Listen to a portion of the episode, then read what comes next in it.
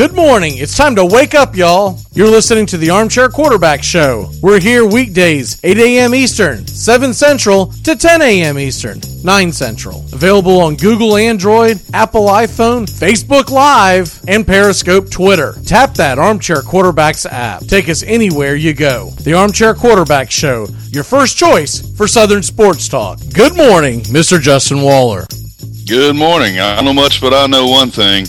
I'm a better elementary school teacher than Cam Newton is quarterback. Hi, I'm Mac McGee, and I don't know much, but I know one thing. I'm glad I survived that food poisoning, whatever the hell that was.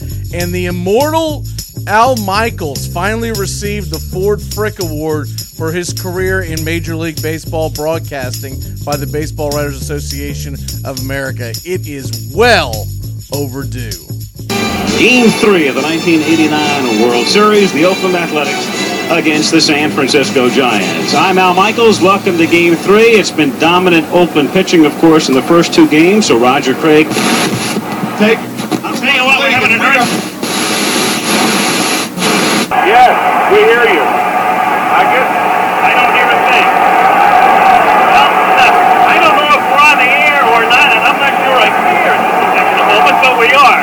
Well, folks, that's the greatest open in the history of television, bar none. The one guy we share in common, Bob Uecker, who we, we both think is the funniest man in history. Just one quick story. I'm doing a game about 1980 with Howard Cosell, who thought he knew everything about baseball, but he really knew nothing.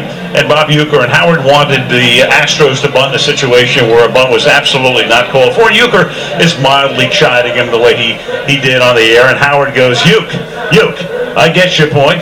You don't have to be so truculent.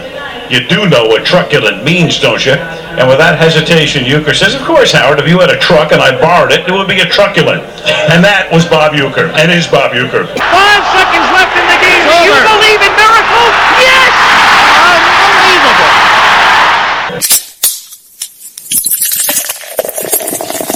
Armchair. Community Access Channel. He's the armchair quarterback. He's full of beer and he's full of snacks.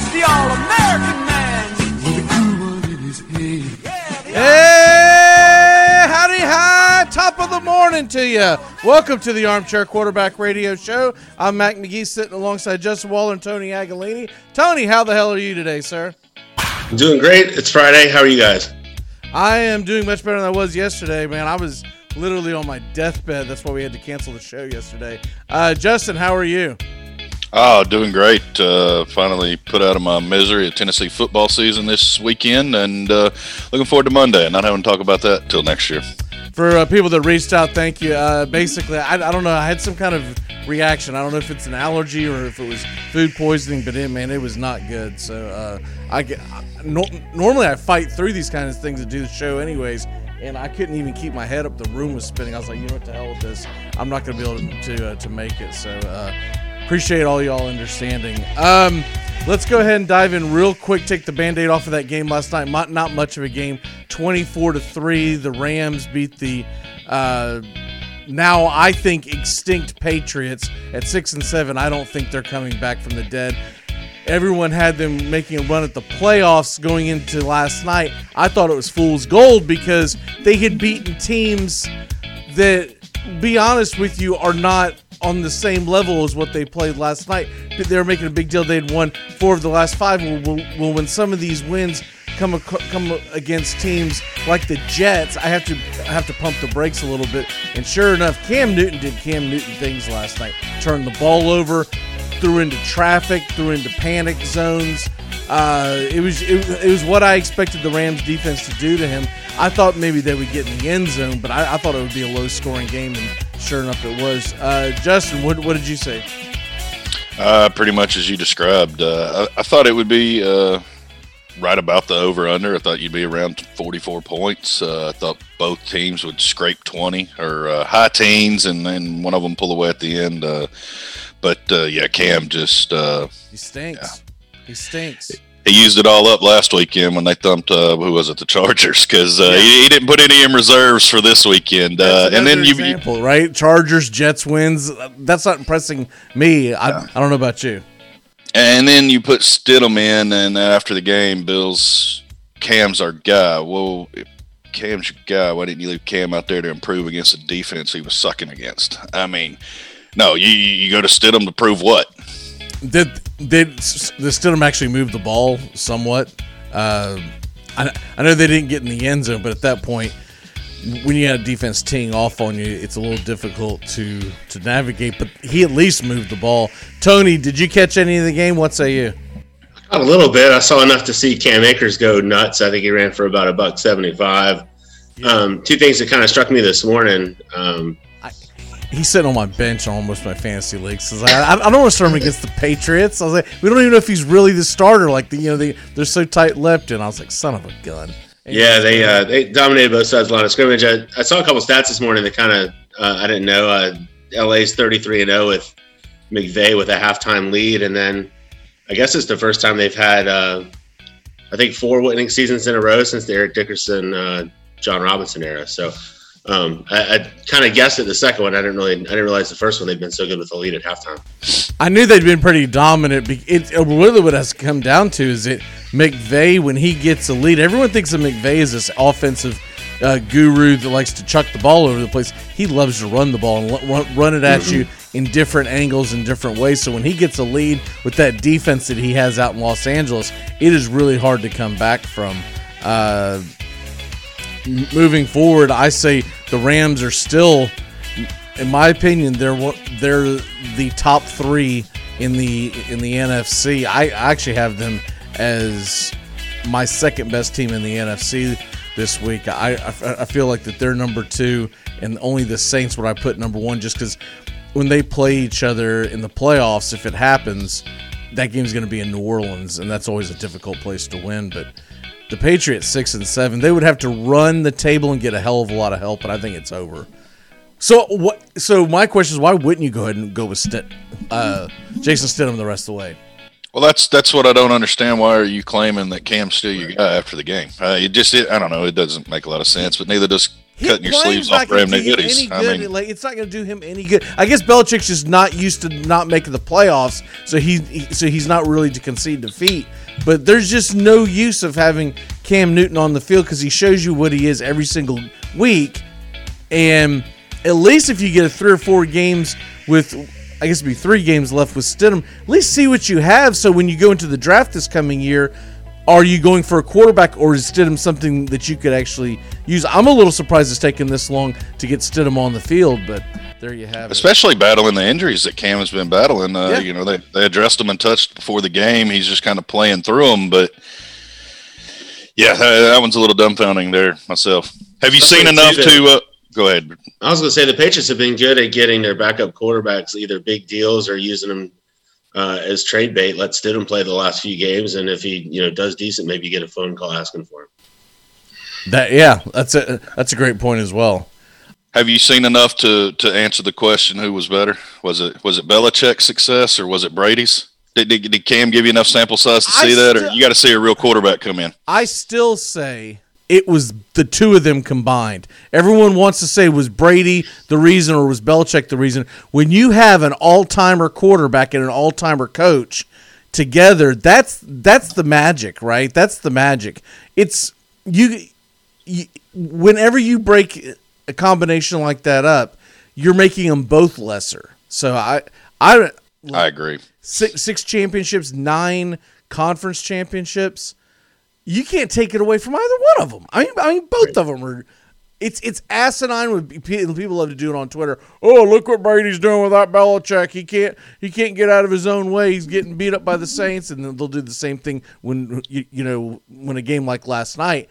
And my thing is, why why does it have to be one or the other? Why can't it be a combined for the two? It would be like saying, well, was it Jerry Rice or was it Joe Montana or was it Bill Walsh? I don't know. You you have to, you, and it's like, why can't it just be the combination of, oh crap, we got to deal with all three of them this weekend, right? So, uh, let's take a super quick break. When we come back, college football and the way that the NCAA and the Big Ten are making sure that we get Ohio State football in the uh, playoffs once again this year. At Shell, we know from the time you get up to the time you wrap up, Good night. there's a lot of meetups, eat ups, and hurry ups. So come to Shell and get three things done at once Fill up with Shell V Power Nitro Plus to help keep your engine running like new. Save up with the Fuel Rewards program and never pay full price for gas again. And snack up with in-store rewards to save even more at the pump. Make the most of the stop you need to make with Shell and engines that continuously use Shell V Power Nitro Plus premium gasoline. See full terms and conditions at fuelrewards.com. Make contact. A collective psychosis is sweeping the nation. We're in the thick of the haze craze, and Elysian is introducing an altered state of IPA. Contact Haze is a tangled chemistry of mild haze, low bitterness, and an explosion of hop aroma. This hazy IPA bursts with notes of bright raspberry, currant, citrus, guava, and passion fruit. Available in six pack cans in stores and in all Seattle Elysian locations. Make contact.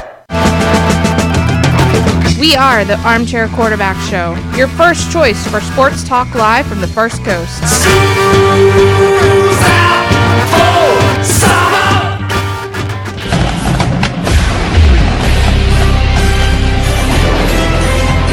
The weekends in the fall just got a hell of a lot better. Saturday mornings, it's Dixie Football Nation, 8 a.m. to 9 a.m. We talk SEC, ACC, the Big Ten, and more. It's the only true Southern football kickoff show on Facebook Live. You don't want to miss it. 8 to 9 Eastern Saturdays. The Armchair Quarterbacks have got you covered all football season long.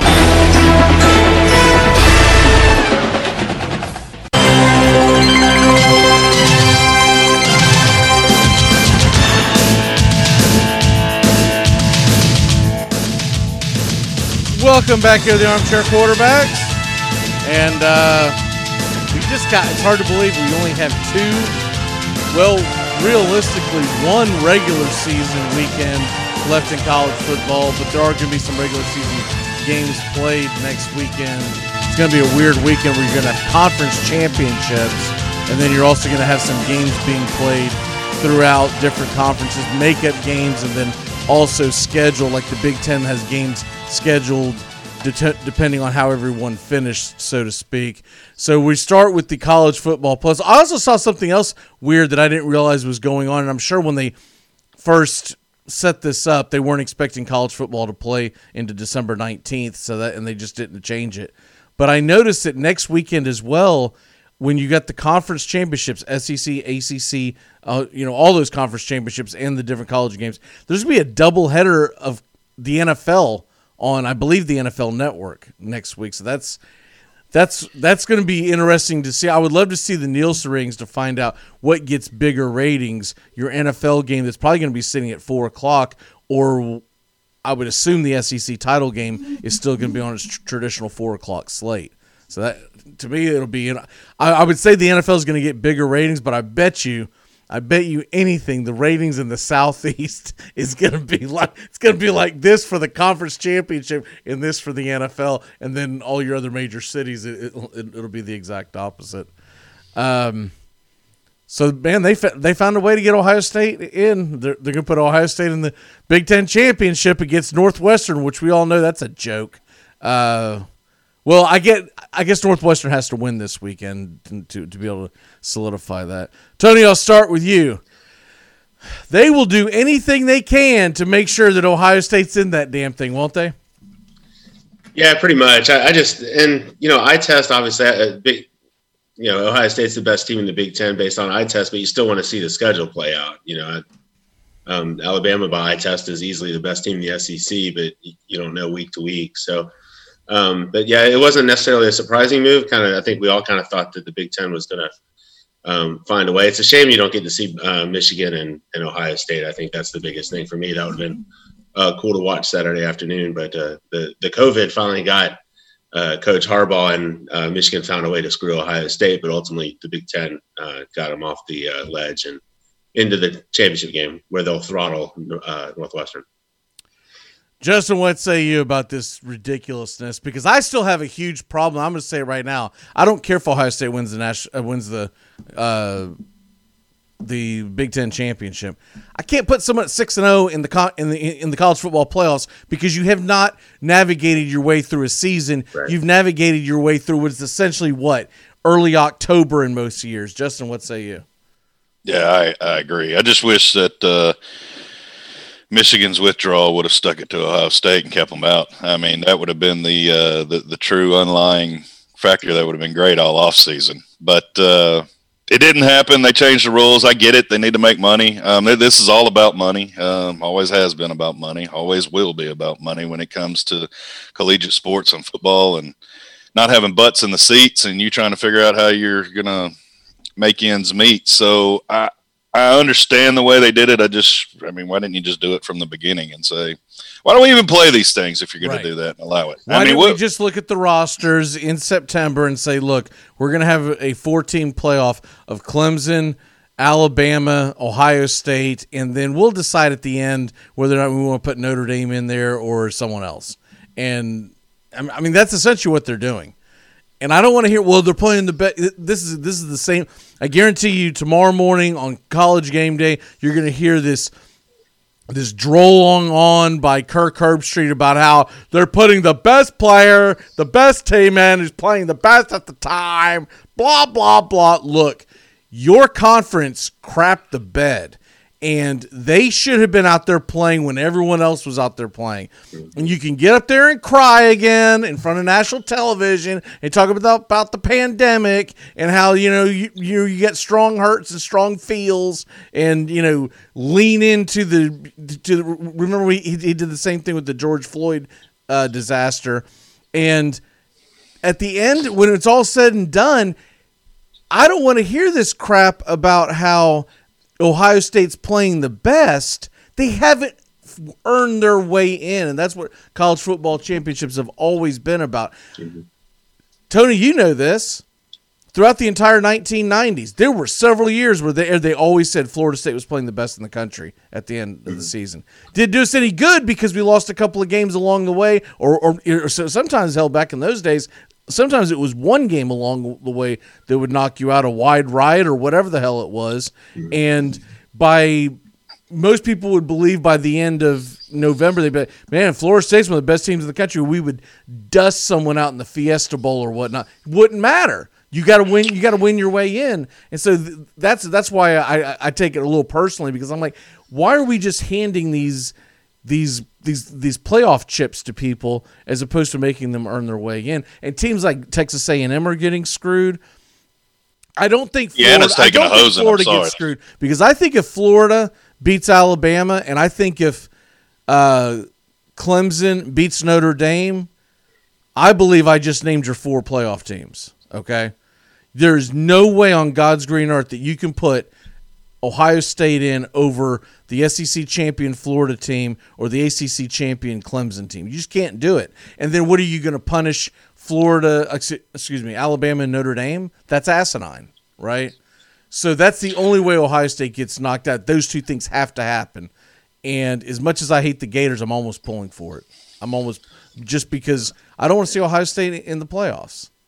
I'm for Bama getting left home, by the way, if we somehow. But they won't. There's no. Pull the you, miracle on you ice. could beat Florida. Could beat Bama by 68 points, and, and they're going to come out on that on that Sunday morning and say, "Nah." Well, here's the thing: their center was banged up, and you know it's just you know it's not indicative of way they're, way they're yeah. playing down the stretch. The, Bama, Bama get Bama gets Bama has more today, and this wouldn't have happened 20, 30 years ago. But Bama has more of a pass in college football than Notre Dame has. Yeah right? I agree. If Notre Dame gets blown out against Clemson, Notre Dame could get left out, but yeah, I, it'll never happen with Alabama. Yeah, which which stinks. It's funny if, if we do beat Alabama by, by 68, you'll you, you might not have me on the show for like six months because I'll be I'll be unbearable. And then they'll beat us by 73 in the playoffs anyway. So I'll extend it to 12 if you if you come back and still get a little rowdy. if, if um, that scenario no, I, happens, I, if that scenario happens, would they just do rematches of the ACC and SEC championship right. game, or would they just mix them up? Yeah, like, like, do it all in, and do it all in Pasadena, where where nobody can go. But no, I, Justin kind of mentioned it. Um, makes me wish IU would have beat Ohio State, uh, you know, a few weeks ago and hadn't lost a quarterback. But you know, I, I think it's I, I, do think it's funny that the Big Ten got all the applause uh, a few months ago from like the Stewart Mandels and the the, the Pat Fordes and and all those guys that really didn't want to see college football get played at all this year. And then they, uh, you know, the SEC did it wrong. The ACC started too early, but the Big Ten, the Big Ten, they're the ones that did it that did it right. Right. they're the ones that screwed everything up.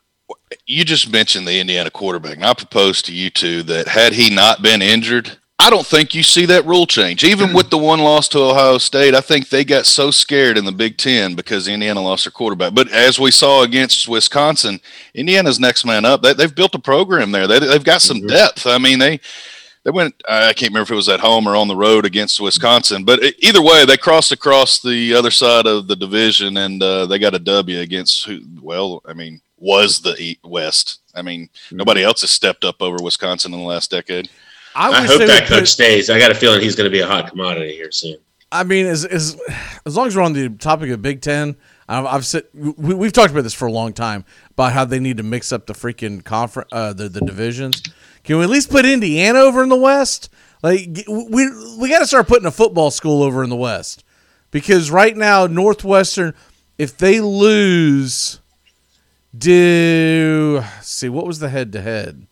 No, it would still be North. So Northwestern's going in no matter what. I was thinking that they had to win, but Northwestern's going in no matter what because they would be tied at that point with Iowa, and they beat Iowa head to head and at, before I looked this up, I thought I thought that they were dead even on wins and losses, but that's it.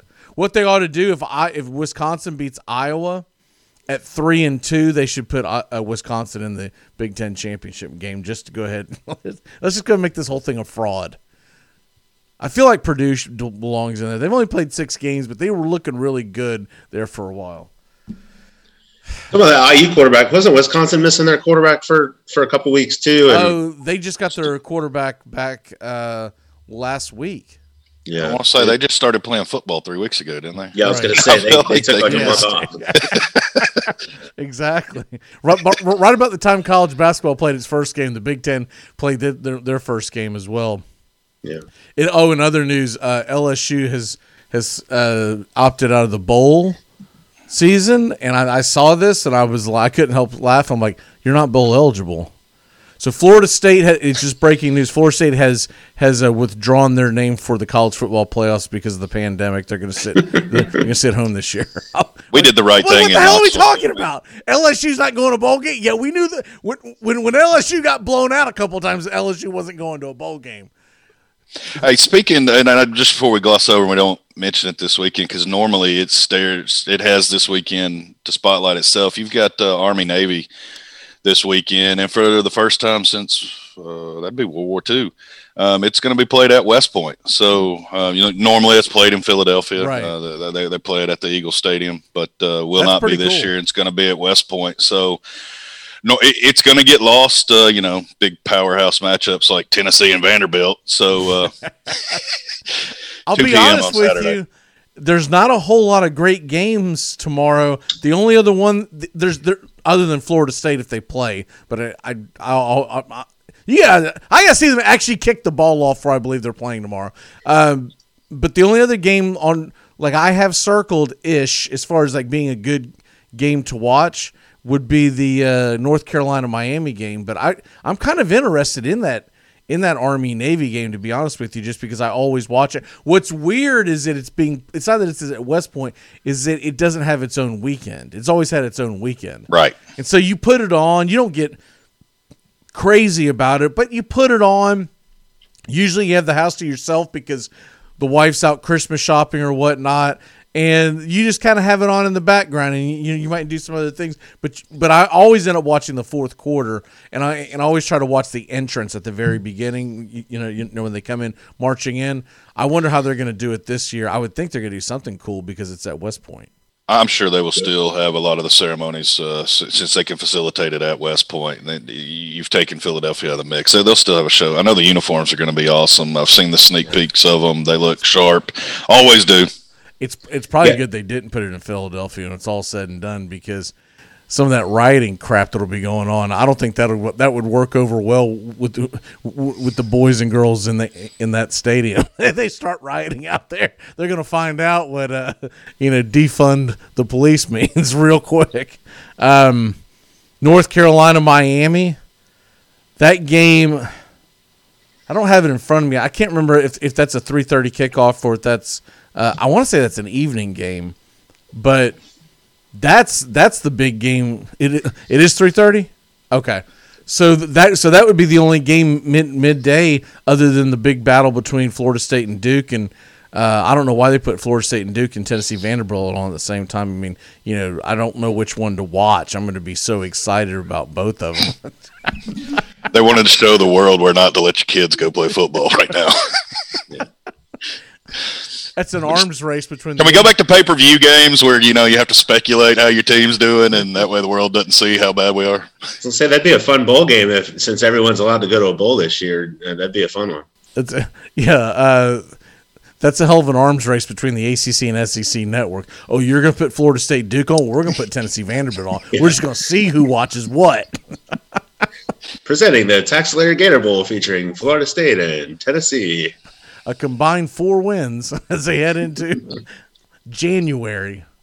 Yeah, Uh, yeah, it's go go Navy obviously for me, but um, yeah, it's it's an okay slate. Some rivalry games are getting snuck in this weekend, which kind of helps it make it a little bit a little bit interesting. But uh, um, it'll be uh, It would have been fun to see Ohio State Michigan. I'm not going to lie. That, that would have been, even though it Yeah. probably would have been a blowout, I would have liked to have seen a noon kickoff of, yeah that. OU West Virginia. I think would have been an, an kind of an undercard fun game to watch this weekend too. Um, but I'm um, I'm yeah, it's- super excited it for for uh for the the 19th because with the SEC, SEC and ACC championship, that alone is going to make that a great Saturday. But there's a lot of actually pretty good matchups, uh, not just in college football, but then of course we got the two NFL games. I mean, I'm, I'm going to be on overload next Saturday.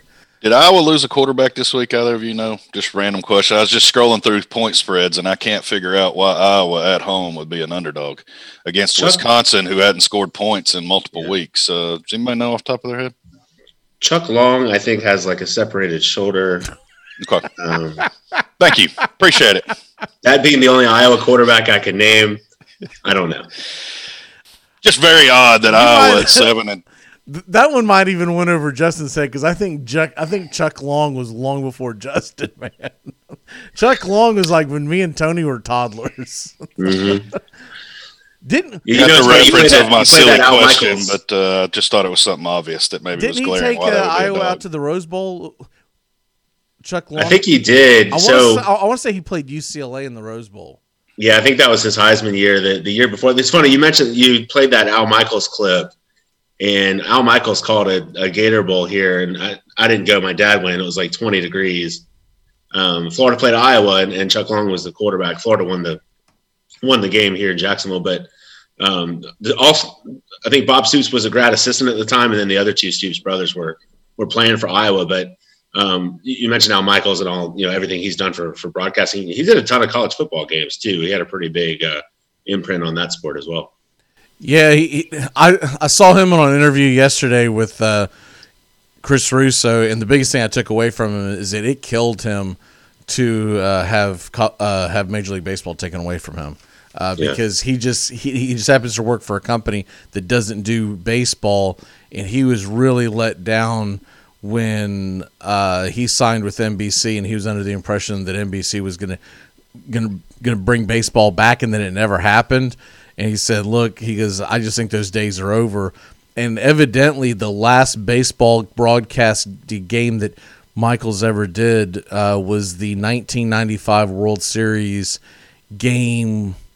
I don't know if it was game five or game six. They kept showing game five, but then I was wondering who the hell did game six? Why wouldn't Al Michaels be there? Maybe that was a situation back then. I don't remember how that worked, but but maybe the American League was owned by one. In other words, the the the uh, the home broadcast for the AL was one network, and the home broadcast for the CBS was. I don't think he did Game Six because I've listened to Game Six several times because that was the game clincher for the Braves, and I'm pretty sure that that was Sean McDonough for CBS. So, but that was his last. And he made the joke. He said, "What would I talk about?" Now, if if they were to bring me back about how Orel Hershiser is one of the top pitchers in the game, he said, "You know, I still love to watch it, but it's it's past." Uh, Tony, what is your walk off for the day, sir? I mean, we didn't fully break down the Florida Tennessee game last Saturday, but uh, it was good to good to sneak out of Neyland with a with a win, and uh, you know, You should be embarrassed by that 12 point win, by the way. I mean, you should really to- be embarrassed. You're going to get boat I had raced the by final- Alabama. I had the final score nailed until you guys got that cheap touchdown at the end. I, I had the 31-13 and and you guys scored with a couple minutes left. But uh, Cheap. That's the SEC East winning defense that's Oh, going to slow down yeah. Mac Jones, whew. hopefully, uh, Alabama by hopefully we'll just Remember? hopefully we'll just survive this LSU game this week. But uh, yeah, there's there's changes coming. Hopefully on this. This on is their bowl game staff. now, baby. This is their bowl game. That's Yeah. right, and and I don't know how many guys are going to travel because they're they're losing guys left and right to the portal or guys quitting, and all of a sudden they don't like Edo and and this that and the other. But uh, I, I was I am hoping I I was really hoping this game would get played and the SEC wouldn't do uh, wouldn't cancel the the Alabama Arkansas game because I'd like to. I am curious about that game, by the way. I think that's a that's kind of one to watch. Uh, I'll be watching that one at noon once Florida FSU basketball gets over with. Um, Arkansas. Felipe got pulled last week or didn't start or or whatnot, and the backup for Arkansas was I I think like a four star uh, recruit. And he actually played pretty well against Missouri. Missouri hit a- field goal at the end, I think, to win. I'm uh, telling you, before it's all said and done, Felipe Franks is going to be in someone's bullpen. It might be. I, I, I'll be curious to see where he gets drafted. I mean, he's he's for football. He's six five and like two forty. I know he got picked. Uh, I forget who picked him last year. Was it the Red Sox that took him? Yes. Okay, because they also they took Driscoll years ago, and um, you know Driscoll's still floating around the league. New England you, needs you a got quarterback seventy five and rounds, pitcher. so you got to pick somebody, I guess. Uh, Justin, I know you got to run to help the toddler out. Oh, wh- what's your walk off, sir? I'm gonna give my uh, my three picks. Uh, I'm gonna take. Tony mentioned Arkansas and Bama. I'm gonna take Arkansas plus 32. Mhm. Um, I, I think they're gonna sub throughout the game. Uh, I, I think Pittman stays in it, engaged the entire thing. I'm gonna take Iowa plus two. Um, I think that's too good. Uh, uh, Northwestern, or excuse me, Wisconsin has shown they can't score points against anybody. Northwestern, Indiana. Um, I don't know how they're going to all of a sudden uh, do that against Iowa. And my last one, I'll slip over to the uh, NFL, and I'll take Buffalo minus one and a half against Steelers. Okay. Um, my Big for Chuck Long tomorrow. Yeah, My- watch out for that guy. My uh, walk off for y'all would be I hope they play somewhere at least between 15 to 20 bowl games this year because the teams that aren't going to make the playoffs and even the ones that aren't going to make the group of six, uh, or sorry, New Year's six, there's there's some pretty good teams and I, I would like to see certain matchups. Iowa being one of them. I'd like to see what Iowa can do, can do outside the conference. Yeah, I think bowl games will be different this year. I think you're gonna. It's not gonna be the week vacation like it usually is. You, the teams are gonna fly in the day before, stay at a hotel, play that day, and then fly back after the game, kind of like regular season. Right. All right, brother. Well, uh, uh, Tony, we'll see you uh, Saturday, and Justin, Got it. Justin, we'll see you next week, brother. All right, See you boys. Guys. We're going to be back in a flash here on the Armchair Quarterbacks. When we come back, the NFL six pack is up, and why I'm pissed off at Jay Bilas and ESPN again. Flair, and we're in here talking about practice. I mean, listen, we're talking about practice, not a game, not a game, not a game. We're talking about practice. We are the Armchair Quarterback Show, your first choice for sports talk live from the First Coast. Give me a bottle of your very best. Just start fresh someplace. Someplace else. You know, no job, no family. Just walk away. That's my number one fantasy. Number one fantasy pick, Don. David Johnson. David Johnson. Good. David That's Johnson. good. Great. Make sure to join the Armchair Quarterbacks right here. We'll answer all your questions, pickups, trades, you name it. You want to win your league? Then listen to the Armchair Quarterbacks. And don't be scared to tap that app. Find the Armchair Quarterbacks app today. It's fantasy football time. It's fantasy football time. Top Gun Supply stocks a wide range of firearms, so stop on by at Top Gun Supply at 525 State Road 16 in St. Augustine. Top Gun Supply is open 10 a.m. to 6 p.m. Monday through Saturday. Top Gun Supply, the friendly gun shop. Tell me quick, ain't nothing kick in the Hello!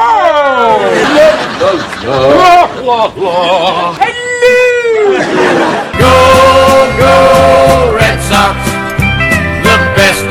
the last segment of the Armchair Quarterbacks app radio show and Facebook Live. We're talking baseball. We'll be talking pickups, trades, who's hot, who's not, sleepers and busts. And with that, we'll also be talking how these players perform and what it means to their teams and what to look for. That's the Armchair Quarterbacks talking baseball. 9:30 Eastern, 8:30 Central. The last segment of the Armchair Quarterbacks app, radio show, and Facebook Live.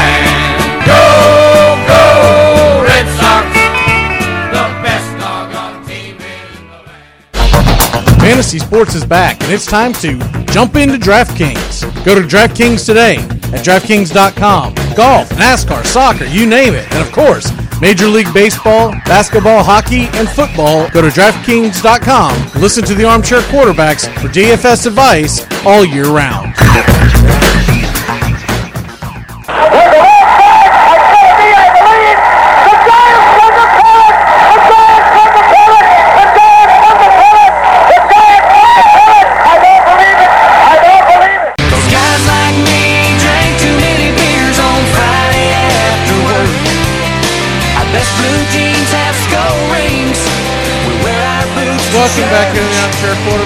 We're back here on the Armchair Quarterbacks, rolling along on a Friday. Football Friday. Matt Carr is on the way. He'll be with us in just a few minutes. But before uh, he gets here, we're going to do the NFL six pack and we're going to talk about the AFC playoff race as it really is starting to tighten up here down the stretch. But before we get into any of that stuff, we're going to talk about what's grinding my gears today. Cause baby, now we got bad blood. You know what really grinds my gears? You. You. Why you mad? Why you mad? Why you mad? Okay, are you kidding me with this? Jay Bilas and ESPN. I wanted to do this yesterday, but uh, whatever the hell I had going on, food poisoning or whatever the hell it was, uh, I had to push it to today. I was watching the Florida State Indiana basketball game Wednesday night, and I guess I missed it late Tuesday night when he made his first little declaration that he believes that this is Jay Bilas of ESPN. Uh, now remember, he played for Mike Krzyzewski at Duke in the mid '80s. He's been on ESPN forever, and he is what they like to call Corona Bro. Just like uh, T- Tony was just talking about Pat Forde. Pat Forde is a big time Corona Bro. Just basically doesn't want anything done. Wants to shut down the entire country until there is never an illness ever again. And but yet these guys still want a paycheck. They still want ESPN to pay their to to pay their bills. Because I'll tell you what, if they shut down college basketball, the first thing I say do is furlough guys like Jay Bilas who bring nothing else to the party, right? You you could run ESPN without boneheads like Jay Bilas. Because all he's talking is, is all he's talking about is what freaking college basketball. If you're not going to have college basketball being played, I don't need to hear about you know for the next eight or nine months about how what team's going to be good and what team's not going to be good. It, all you'll have left is the NBA draft at that point, and you can put anyone to talk about that. So furlough his ass, fire him, whatever you want to do. And yeah, Jay Bill, so we'll go ahead and shut it all down. But here's the problem that I've got with the whole thing is that in that same broadcast, in that same exact broadcast, that he said we should not be playing men's college basketball. It's just it's it's too it's too dangerous. We, we, they, these kids can't be out there playing, even though the kids say that they want to play, right? They have the option to go home. They have the option. They will not lose any bit of their eligibility. The NCAA has already stated that. This is a throwaway year. So if you're a sophomore now playing for the University of Louisville, you'll be a sophomore next year at Louisville if if if so desired. So you can opt out and there's no repercussions, right? These kids have chosen. And he's pointed out, well, well, they're not home for the for the holidays. They're not home for Thanksgiving or Christmas because if you did that, you would have to shut the teams down when they come back to quarantine. And that part is a little bit on the suck side. I get that. But they've also chosen to do that.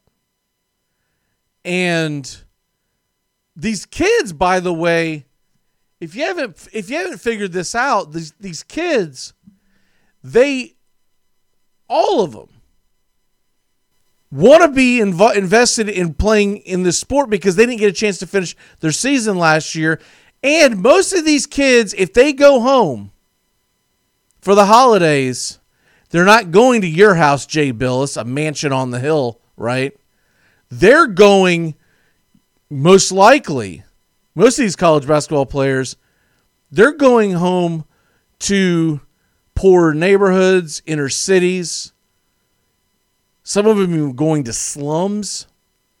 And if they get sick by the virus, which is hell of a lot more of a chance of them getting sick because they're going to be back in their communities, not not in a bubble like they are right now.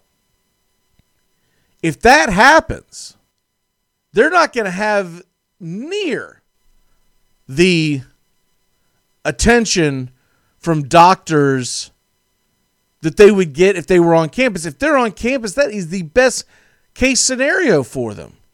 If because if you get hit and you are a college basketball athlete and they, they find out you have the coronavirus, you're you're gonna get a thousand percent attention right then. There's no one else on campus right now in a lot of these schools, right? So their their facilities would be concentrated on on the athletes themselves. So staying healthy, the best thing they can do is stay where they're at. If they shut it down, they're not going to let them just stay there on campus. Oh, we're not going to play. We're going to hold. We're going to punt, punt it for a month. Can I stay here at the dorms? No, son. You got to go home. They said they said we're shutting it down, which means we're going to send everybody home. So you can't be here on campus by yourself. But wait a minute, I, I where I go if this happens is terrible. I don't want to go there. Yeah, yeah, that's not my concern. That's not Jay Bilas's concern. That's now your concern. So that's number one with the bullet. Number two thing is, and this is what got me the most, in the middle of this same broadcast where he's saying, I do not want to see college basketball played, they ran a promo for the NBA. Their uh, preseason is starting this weekend. And they will start playing, I believe, on the 22nd, I believe is the first game. So 11 days from now, it's it's a I, I believe it's a Tuesday night traditionally when the NBA comes back is on Tuesday. So the 22nd, and then of course the 25th is going to be their actual, uh, you know, the big day. I, I, I still think they dropped the ball on that. The NBA is just full of dumbasses. If you're going to start on the 22nd, you should have started on the 25th. Traditionally, in everyone's mind, the National Basketball Association opening day, no matter when they tell you it is in late October, early November, it's it's Christmas night no average American watches the NBA before Christmas night or Christmas Day. They'll have like five games on. But, anyways, that's, that's a different story. But in the middle of them running this promo, Jay Bilas says, and I quote, because I made sure that, that I uh, wrote it down word for word. Jay Bilas says, I can't wait. I'm ready for it. So you don't want men's college basketball being played that you broadcast, but you can't wait for the NBA players who are only a couple. Most of them are only a couple years older than than, than the uh, college athletes. I can't wait. I'm ready for it. You're a hypocrite. That is that's straight across the board. You're a hypocrite because you're looking at the NBA as I'm a fan. I don't work. I can't wait to watch it.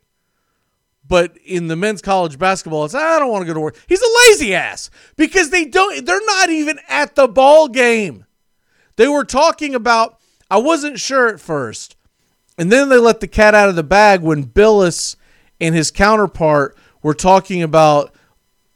Florida State had those those fake fan signs, you, you know, the cardboard fans at the games, and you couldn't see them because whatever dumbass put them up, the, the backs were to. So you saw where the backs of sides. So no one, no one knows what what what fake fan they put up there because they dropped the ball on that, and they were referring to to the fact that I wish they would turn it around. I wish they would turn it around. If they were in the stadium, they they would have been able to figure out who it was. But so they're not even at the ball game. He's doing games from like a Zoom room in his own house and that's too much to ask during a pandemic from you, you're lazy. You're flat out lazy. You all you do is show up for college basketball four or five months a year and you don't even want to do that. I, I used to try to give him a pass because he says some really asinine things over the years, but I always try to give Jay Bilas a pass.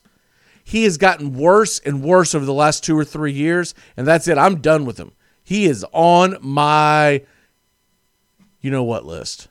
Uh, so there, I, I'll end, I'll end that. I'm sure y'all don't want to hear me rant about that, or some of y'all might. I don't know. Some of y'all might.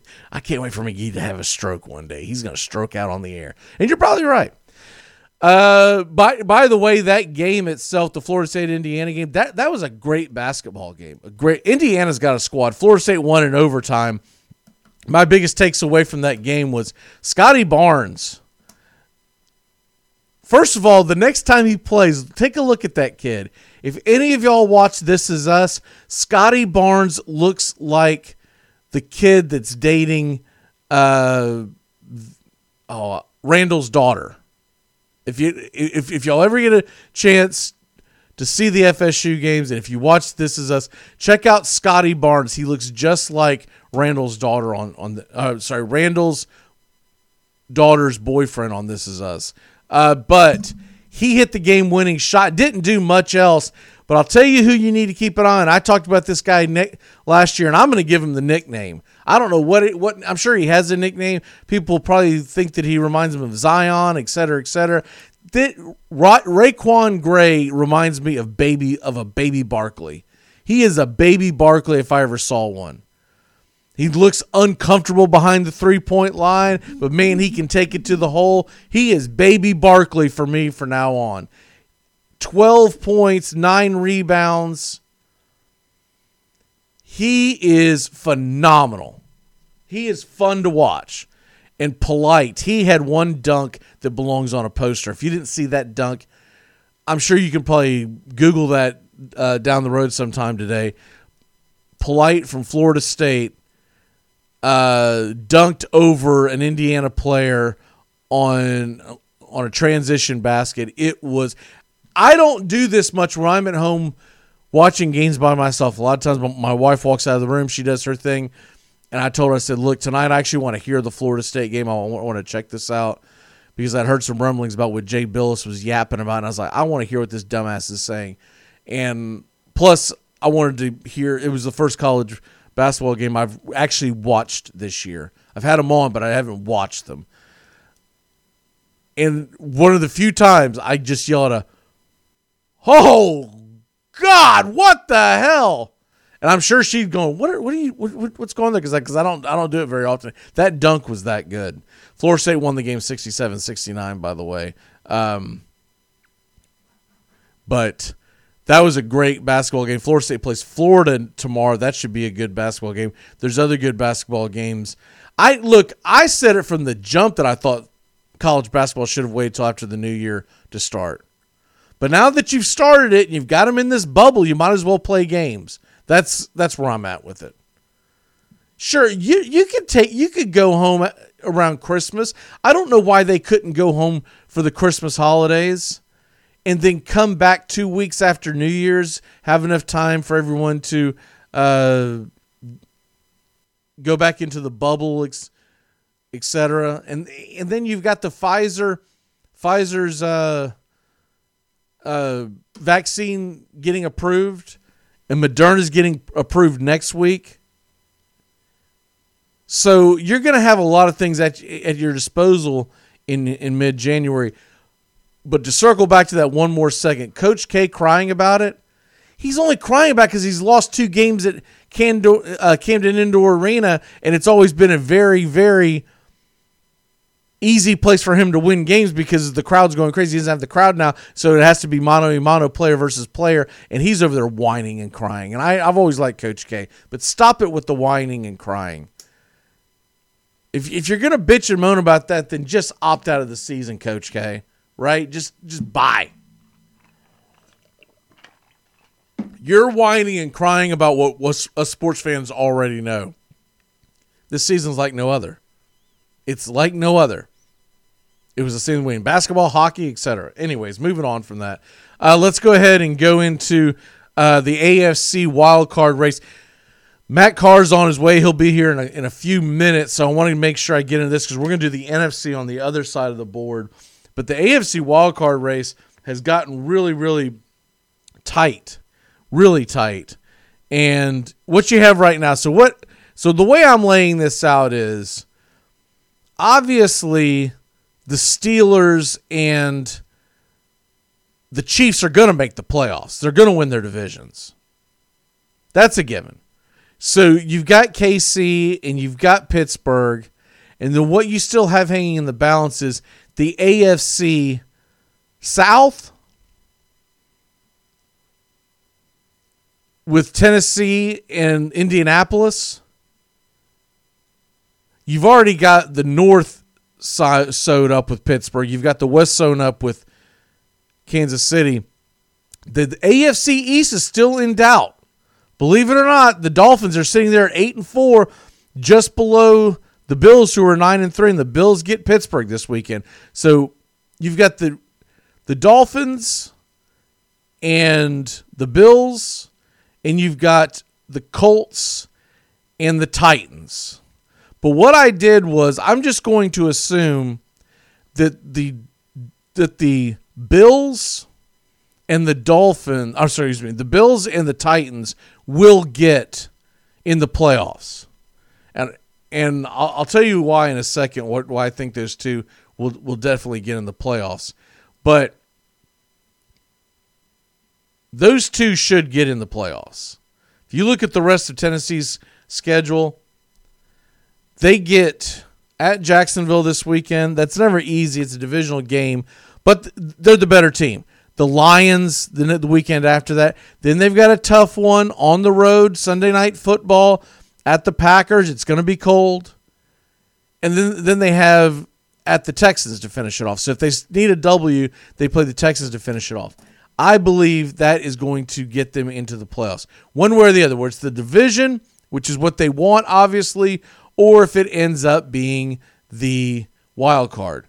Now, the Bills, they have what I think is a tougher road, but we're just going to concede for argument's sake today that they're going to make the playoffs. They've got the Steelers at home, they're at the Broncos, they're at the Patriots, and they're at home against the Dolphins. I think that Dolphins uh, the Dolphins Bills game is going to come down to who wins the AFC East. I really do. You don't normally see that, but I, I, I really think that's going to happen. So, but let's just assume those four teams are in Tennessee, Buffalo, Kansas City, and Pittsburgh. So now you have three wild cards left. And what I am saying, I'm now eliminating the Patriots at six and seven. If you think they have a chance in hell, they still have to go to Miami next week. They play the Bills. And if they come out of there with a winning record at eight and seven, then they get to host the Jets at nine and seven. Maybe you can sneak in, but I'm not giving it much of a chance. I'm really not. To get to seven losses for all these other teams, they most of them have to lose out. So I think the the Patriots are now they've eliminated themselves last night by losing 24 to 3 on the road to the Rams. So now it's really so I have this jotted down. So now I have five teams playing for three spots. And I noticed in an article yesterday they had it ranked as so. They had in other words the best chance to make the playoffs.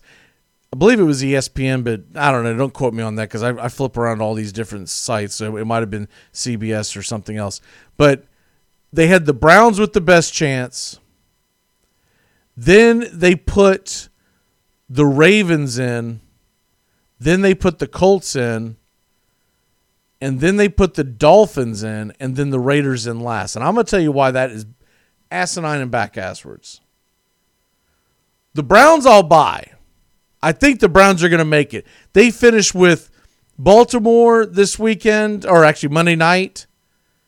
They're at home against the Giants at the Jets, and then they're going to play a Pittsburgh team that isn't going to give a crap in week 17. So if you can see that the Jets and the Pittsburgh game are wins, if need be, that takes them to 10 and 3.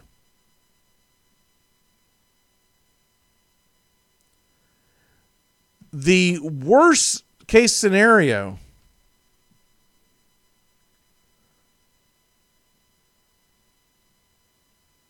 would be I'm sorry, 11 and 3. I was about to say this, this is making sense. That takes them they're 9 and 3 right now. Jets and Jets in the Pittsburgh game gives them gives them 11 and 3. They play Baltimore this weekend. I think they lose that. Baltimore just tends to have Cleveland's number. They're still 11 and 4 and they, they they go to the Giants. They could lose that one, but they're still going to be 11 and 5, I believe. Go 10 and 6 at the worst case scenario. That's going to get them a wild. So I'm putting the Browns in for sure. They have the Raiders way down at the bottom. This is why I think this is a huge mistake. The Raiders are underdogs at home to the Colts. I think the Raiders are going to get that W. I really do.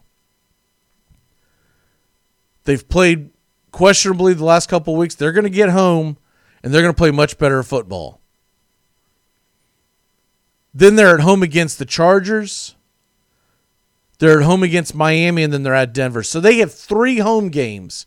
If they can win two of those, that takes them to nine and six and then go to Denver. I get it. Denver's not going to be easy, but I think they can find a way to 10 and six. So if they can find a way to 10 and 6, I think the Raiders most definitely get in the playoffs.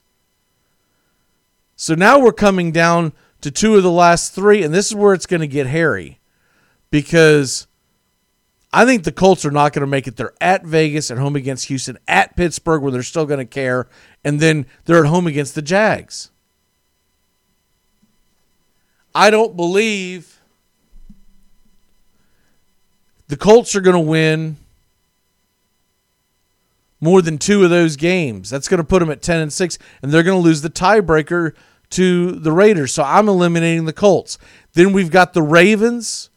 The Ravens are the interesting one because I think they win Monday night. If they don't, it becomes really difficult, really hard. I mean, really quick. But if they win against the Browns and then beat the Jacksonville Jaguars at home, and then they host the Giants, which is going to be a great game. But let's say they find a way to win the Ravens could run the table because then they finish the season off with what the Bengals.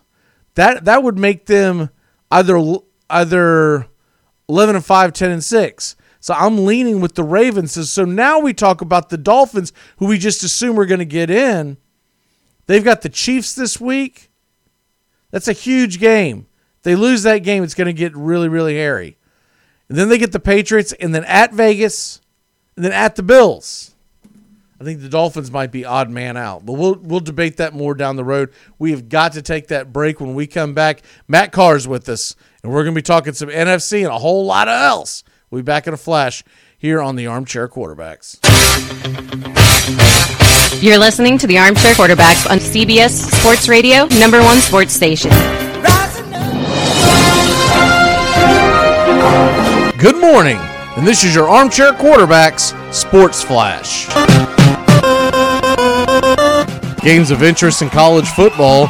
The lines look like this. Friday night at 6 p.m. Eastern, you got the UTEP Miners getting 10.5 at the North Texas Mean Green. 7 o'clock Eastern. Arizona State Sun Devils giving up 11.5 on the road to their arch rival, the Arizona Wildcats. And at 10 p.m., the Nevada Wolfpack plus 3.5 at the San Jose State Spartans. Saturday morning gets rolling with the Armchair Quarterbacks Dixie Football Nation Wake Up Show, 8 a.m. Eastern to 9 a.m. Eastern. The action gets rolling at high noon where the Wake Forest Demon Deacons are getting one on the road at Louisville.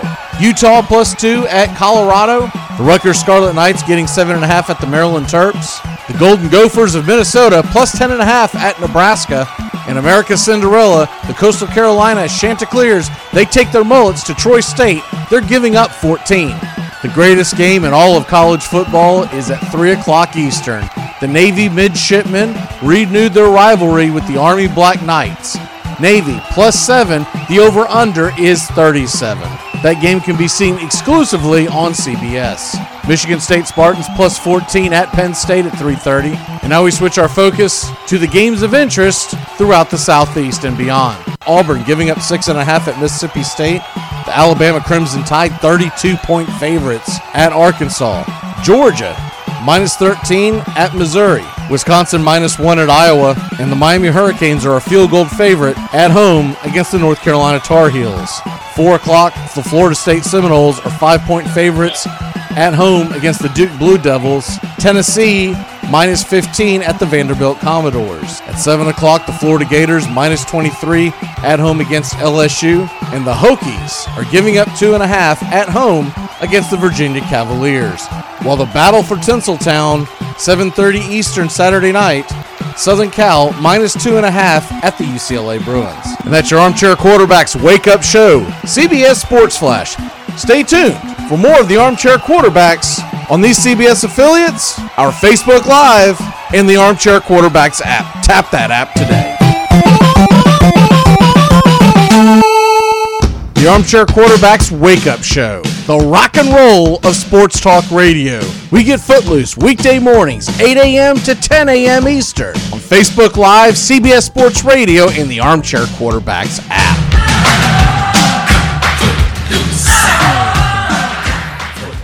You get a whole lot of something with Farmers Policy Perks. So much, I'm going to have to speed things up. You can get the Farmers Signal app, and that could get you up to 15% off your auto policy. That's just for using the app and driving like the normal speed limit hearing, full stop making lane change signaling human being you are. Get a whole lot of something with Farmers Policy Perks. Start with a quote by calling 1 800 Farmers. We are farmers. Bum, bum, bum, bum, bum, bum. We live in a world now that welcomes and nurtures the screwball in all of us. Hey, it's a new decade, people. Time to get a little nutty. Treat yourself to Screwball Peanut Butter Whiskey, a smooth flavor that combines two of America's favorites, peanut butter and American whiskey. So, no more social awkwardness. Time to embrace who you truly are. Get out there and make friends. And be sure it starts with Screwball Peanut Butter Whiskey. It's available nearly everywhere. Learn more at screwballwhiskey.com. Infinium Spirits. Please enjoy responsibly. So, how did you two meet? Oh, actually, we met in uh, gym locker room. Yeah. Actually, it was in gym class. I, I was trying to climb the ropes, and uh, Jerry was spotting me. and uh, I kept slipping and burning my thighs. And then finally I slipped and I fell on Jerry's head. and we've been close ever since. Armchair. Community Access Channel. It's like people only do things because they get paid. And that's just really sad. Look, you can stay here in the big leagues and play by the rules, or you can go back to the farm club in Aurora. It's your choice. Yes. And it's the choice of a new generation. I've been hoodwinked. I've been bamboozled. Left for dead. Welcome back here to the Armchair Quarterbacks. Friday morning, 9 a.m. Eastern. That can only mean one thing. Hide the kids, hide the vibes. It's Carr McGee time. Matt Carr, how the hell are you today, sir? Good morning, man. I'm uh, on time today. Yeah, ish. Ish. That's the key. It reminds me back in our restaurant days together when uh, there was always a server coming in. What? I've been here the whole time. What are you talking about? I was I was counting sugar caddies. Yeah, exactly. Dude, you've been triple sat for three and a half minutes. Quit it with the lying. uh, brother, oh brother, where art thou? Uh, we got some stuff to. Before we get into the NFL stuff, I want to talk about the NBA because let's just get let's just get right to it. Who the hell does James Harden think he is, man? This guy. I'm over it. He he's a fantasy basketball you, you know stud and that's about it. He he's a chucker. He's he's just a chucker. That's all he is. He's not a winner. He's not won anywhere he's been. Everywhere he's gone, I think his his counterparts Look, there's a reason why they traded away from OKC in the be- to begin with, right? Cuz he's just a chucker. And now he's Right. demanding to to to go play with the Nets. I kind of hope he does because I'd like to see that entire dumpster fire just implode on itself. There is no way in a, in a on a team that has James Harden and Kyrie Irving that that doesn't turn into just just a rolling dumpster fire down the road. I hope he I hope he goes to or, uh, to Brooklyn just because that means Kyrie has to get shipped off again. I would love that. Well, I think he wants to be there as a big three with Kyrie. But they're saying, uh, from what I've read, is that that he's not going there unless one of them goes. So then why Houston, the Houston, Houston wants either Durant or Kyrie. See, I think Houston would be better off getting a third team involved and getting getting a young, developable, a young player that they can de- develop, right? And get draft picks and clear up cap room and go after someone in the offseason. Because they just got John Wall, but that was clearly a cap move, right? There's Right. they're not I, I I I think John Wall's at at the end of his contract, isn't he? So I'm not sure, but I mean, it was it was just a lateral move for the me on that right there. Yeah, well, I think they took a step down, but I think they did it to clear cap space. Is is what they did. I, I don't think that had anything to do with uh, them thinking that John Wall's a better player than Russell Westbrook. There's no way in hell. Because yeah, John Wall, he signed. You're right. He probably signed four years ago, and then Westbrook just re-signed last year. So yeah, it was probably just the money. Let me see if I. I think I found it. He signed a four-year, 171 million dollar. Di- that's ridiculous. But wait, you talk about robbing someone, uh, including. Well, it was all guaranteed, 171 million, and Wall will earn a. Let me get. You know, some of these damn articles. Uh. No hell. Is that right? If this is right, he still has two years left on his contract at, after this one. So it was lateral. Is It was that lateral. right? Is that right? Did he sign just that? He's unrestricted free agent in It twenty. feels like he signed two years ago. That's what I was it thinking. I thought he had one, if maybe two left. But this is showing. If this is right, of course, I don't know how that spot or Spotrac or whatever the hell, hell I'm on. I don't know if this is correct, but I don't know why they would make this up. Uh, I, I doubt they get up that early in the morning just to sabotage our show. Um, which you never know. But 2019, 2020, last season was the first year of this contract. Maybe when he signed that was an ex- an extension. Because I felt like he got hurt, I, I felt like when he signed that the the that was two or three years ago and and then he got hurt and it's like man I feel like he never so that that must have been an extension. So well, I mean, did you? Paul George got 190 million extension. So what I'm looking at here is he's owed 41 million dollars this year, 44 next year, and 47 the year after. 22 is a player option. So after next year, he, he could opt out. Why the hell would you? You're John Wall and you're making 40. For, by by then he'll be 31, 32 years old. I don't have his. He's he's 30 right now, but I I don't I don't have his actual birthday. But anyways, you make that move. You're doing it obviously to build something for the future. And I want to say, oh, I know the one that I saw that to me makes a little sense because you save money, you get rid of Harden, and I, I would want a little more for him. But th- but they were talking about Ben Simmons going to Houston for James Harden, and then there would be picks involved. But but you clear money off the cap. You gain Yeah, ben, guy. You gain Ben Simmons, which who I think could be better elsewhere. Right. I'm not saying he's going to be a top ten player, but he he could be a, a good player. So you would have Hart, excuse me, you'd have Simmons, you would have Wall, you would gain draft picks, but the big thing is you would gain cap space to be able to bring someone else in, right? And get and get, get a couple of years on youth too. Right. That's the move I would make. I don't know if I with Brooklyn, they've got some pieces you might want, but realistically, you're just moving Harden to get him the hell out of there and, and get draft picks. But I, I, think Ben Simmons would be better elsewhere as well. I don't know why they would want Kyrie Irving. I wouldn't want him. And you're not getting Kevin Durant. No, Dude, if you're the Nets and you trade Kevin Durant for Harden, what the hell did you just trade? yeah, What was the point of paying Kevin uh, Kevin Durant forty million dollars, whatever the hell it was, to not play last last year?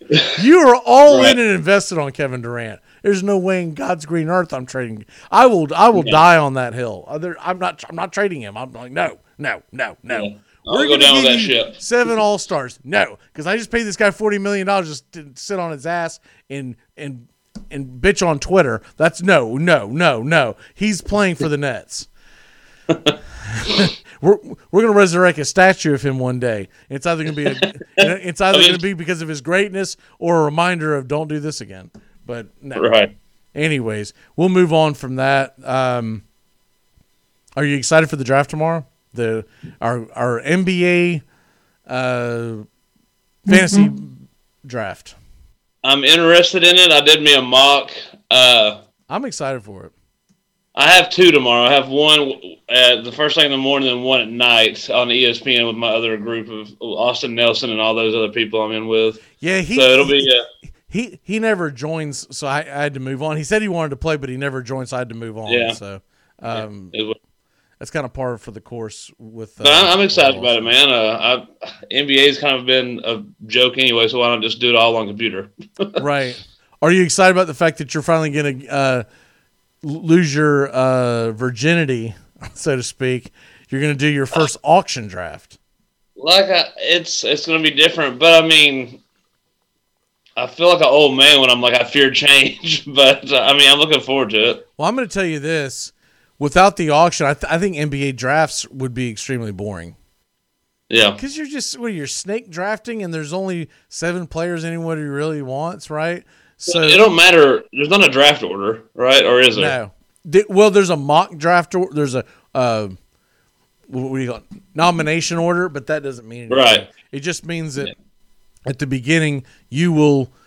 Let's say you're the first one, and you decide to put Harden or Westbrook or whoever the hell you want to put out there uh, on your first pick.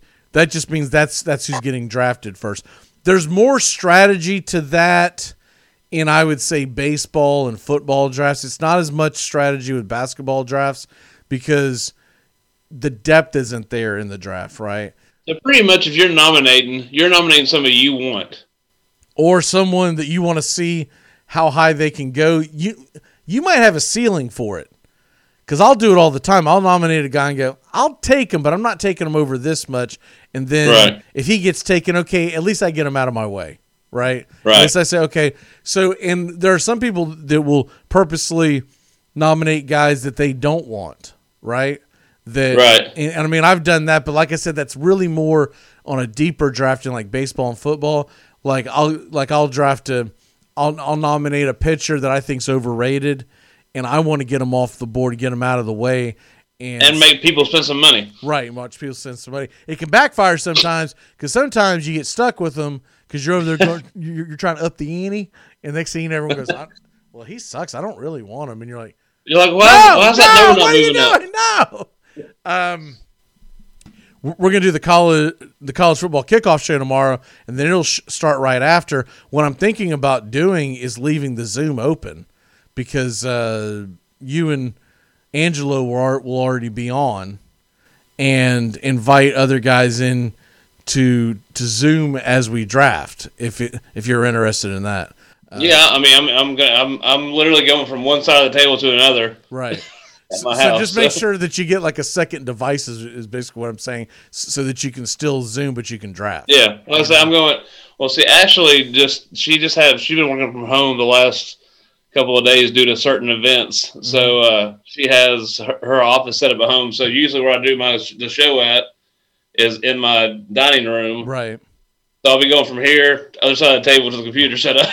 Gotcha. So, so But yeah, that's what I'm thinking about doing. If if enough people are interested, is I'll just keep that Zoom open and then add them in uh, as the because the, the draft's 15 minutes after the show ends. So I, I, I'm gonna try to end the show at a hard 9 a.m. Eastern, so we have a few minutes to you know get something to drink or whatnot. And yeah, because a lot of times I, on on that Dixie Football Nation, we roll over an extra 10 minutes or whatever. Um, but anyway, I've been yeah, drank I- mimosas. I I'm- haven't drank mimosas in a while.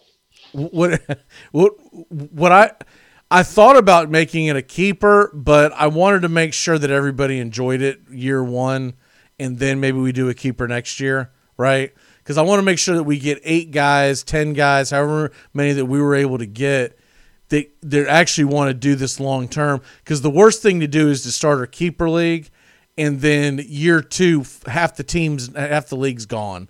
And guys like, Yeah. well, guys, well, I don't want to keep Ben Simmons. You keep Ben Simmons. And that's like, and, and our other one we're doing tomorrow. It's a keeper, and I think eight uh, or all but one person's in it from the year before. So Yeah, that's that's why I picked the people I picked. Is that I, I believe these are people that will play again next year. So I mean, we've been, we, me and you, we've been, we've had that same Crockett League for 14 years. That's when I first started. It was in I got screwed in that deal too, man. I don't know when they changed the uh, the the default for tiebreakers, but they went to like division records, which is just dumb as hell when you're talking about fantasy football. Usually, the the default tiebreaker is uh, points scored because it's it's a good litmus test. Doesn't matter who you played. How many points did your team score? I scored the most points in my division. I ended up tied with PJ. He won because he played one more division game than I did.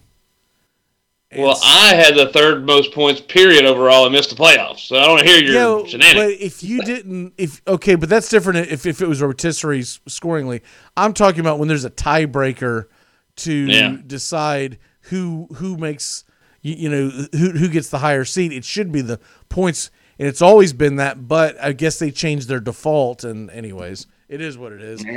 I'm not worried about because I got to figure if I'm struggling that hard to to to get the buy, my team's probably not that good to begin with, and it really isn't. Like that's one of my worst teams that I have. Um, I did make the playoffs in 26 of 27 leagues, so I, I am. Of course, you know you know what's going to happen. I'm going to stew all off season about that one damn league I didn't get in, and it was my fault because I didn't pay attention to it until week six. But anyways, uh, the NFC playoff race. Um, yeah. So last night I started Okay. jotting down teams of who had a chance, and I got it all the way out to eight teams are still in the hunt. And I I, did not four. realize that it was realistic for that to happen, because I have to assume that we're already putting the Saints and Packers in, right? And we're already putting the winner of the Washington Giants in. Okay, I don't think they're, they're, they can both get in. In theory, one of them could make the wild card. Let let's say both of them run the table and go nine and seven. That's a possibility, but that's not likely, right? So that's how I have it right now. Is that you're gonna get the the giant? uh, Excuse me. You're you're gonna get the winner of the Giants Redskins in. You're going to get Green Bay in, and you're going to get New Orleans in. Also, with that being said, the Rams just won last night, and the Seahawks are going to play the Jets this weekend. So let's just say that they're they're both going to be nine and four by the end of the weekend, right? I th- Yeah. I feel like b- one both they're both going to get in. One's going to win the division, and one's going to get a wild card, right? So what we're really talking about is the race for you've got one, two, three, four, five slots already taken. There's still two left in the NFC. And this is how I have it cut off. If you have seven if you have more than seven losses, I you out the door. If there weren't three teams sitting at seven losses, I would have said six. And and I would say it's a it's a race between Tampa Bay, Minnesota, and Arizona to get two spots, right? Yeah. But the fact that there's three teams at five and seven, one of them could get hot. It's happened in the past. So you got the Bears, you got the Lions, and you got the 49ers. This is what you have with Tampa Bay. They've got five losses. They're at home against Minnesota. They're at Atlanta. They're at Detroit, and they're home against Atlanta. Yeah, and I have them going eleven and five. I think they're going to lose at least one because it's very, very difficult to beat a division rival twice in three weeks. It doesn't matter how good or how bad. And honestly, Atlanta is not a bad team. They're just Right. The Minnesota game is going to be huge uh, for them this weekend because if they lose to Minnesota, not only would they be tied with Minnesota at six losses, but now Minnesota would have the tiebreaker. Yeah. I contend to Minnesota. I didn't go all the way out to eight. I went to my final four, but uh, I, I yeah, I can get I can get six with you. Say that again. I said I said I didn't go down to like the eight. I just went to my final four in the playoffs. Uh, but I could give you my top six if you're Well, who well eight. who do you have making the playoffs? Let's approach it that way. Uh, I have the I have Washington out of the NFC East, and that's the only team out of the East. By the Uh, way, I- I, say the Giants win that division, but go ahead. um, Green Bay, Packers, Saints, Bucs, Rams, Hawks. Green Bay, Saints, Redskins, Rams, Seahawks, and then you get the Bucs, and then who who who was the last one? I, I didn't catch that. Uh, I did Rams, Seahawks, Saints, Bucs, Green Bay, Minnesota, and then uh, Redskins. Are the Washington football team. Is that seven teams? Yeah. I'm I'm missing one here because I I I hear Packers, I hear Saints, I hear Redskins, I hear Rams. How many, how many? How many do I need? Do I need seven? Yes. All right, I got I got the Redskins. Division Packers. winner. Look, let's go ahead and say Redskins, Green Bay, and New Orleans are division winners. Okay, I got it right. Uh-huh. Let's go ahead and say the Rams are division winners because they're at least going to make the playoffs. Got it. Who right, are your Minnesota three? and the Minnesota and the Bucs? Minnesota, Bucs, and Seahawks. Yeah. Even though Minnesota and the Bucs play this weekend. Yes. Okay. So you think Minnesota's going to beat the Bucs then? No, I think I think the Bucs went out, and then Minnesota wins out after that. After that week, Even though they play Chicago and at New Orleans the next two weeks. Chicago's a terrible football team, and the Saints have won't be playing. Uh, will probably already rent. Uh, will probably already clinch the number one seed. You think they'll have the number one seed clinched by week sixteen? I think so because they're ten and two. Green Bay's nine and three. Yeah, they So, would I have. mean, I to, don't know. They would have to. Uh, Green Bay's going to have to lose a game, and Saints are going to have to win out. That's gonna, that's going to be tough. I think I think the games will still matter uh, until week seventeen. Um, hell, they might even matter come week seventeen. To be honest, I hope you. they do. It, it makes it more fun for gambling. Right. Well, that's this is why I've been a proponent of this for years, and everyone always told me no seven's too many. I'm like, no, it's the perfect number. Go on and just make it eight. Go because if everybody makes look, if if there's no reward to having the best record, then once again you'll have people, uh, you know, packing it in. The whole point is to reward a bye week, but the the Saints will finish off with what do I have here? Oh man, you've lost your brain. They're at the Eagles at home against the Chiefs. I don't know, man. I don't know. Hey, I don't know. We'll, we'll see. I think they'll beat the Eagles, but to just So who, who's your seventeen? Who's your last in? okay. So I'm gonna say Rams and Seahawks. Obviously, look, I've been on the Tampa Bay bandwagon all year long. I can't back off them now, but I, I'm concerned because if they lose this game against Minnesota, which they shouldn't, because they're coming off a bye week and it's at home, they should win this game. I've got to put Tampa Bay in, and then there's two more teams left. I'm going to say they've got a rough stretch. I, I've wanted Arizona in all this time, but they Yeah. really have a rough stretch. Um, I want Arizona in just because so many people gave them crap for hiring Kingsbury because he was a white guy.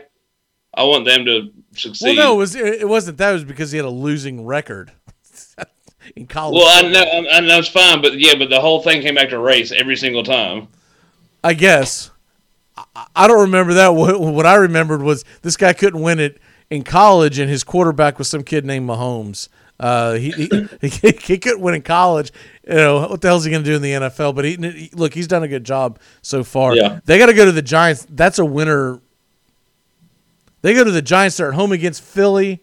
They're at home against San Fran, and then they're at the Rams. Now the Rams might have packed it in by. I'm going to put Arizona in. I'm going to put Tampa in, and then I guess that's it, right? So I've got the Rams in for the West. I've got the Giants in for the East, Green Bay, New Orleans, and then obviously, you know, Rams and Seahawks out west. So I'm gonna put Tampa Bay, and I'm I guess I'll put Arizona in, but I I'm I'm losing confidence in Arizona. Because I've got a funny feeling they're going to lose this weekend to New York, but I do believe they'll beat Philly. And so that San Fran game might be the game that the, the that decides it. Because San Fran gets Washington at home this week. That game's huge.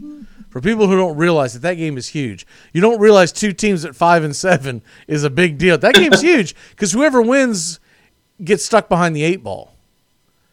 And then San Fran plays uh, Dallas the next week. They should they should get that win, right?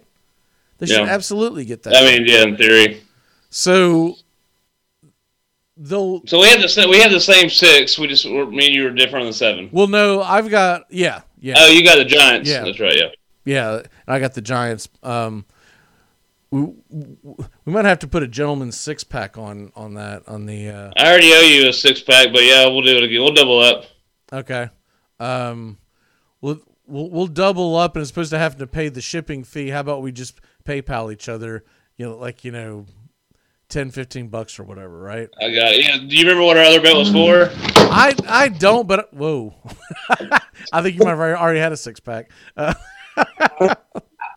I don't. I do. I but I do uh, remember us making a bet. I, I just don't remember what it was. You were you said, and I forgot the bet, but I know you won it. But it was pretty much something that the Marlins will be right up there in the playoff hunt.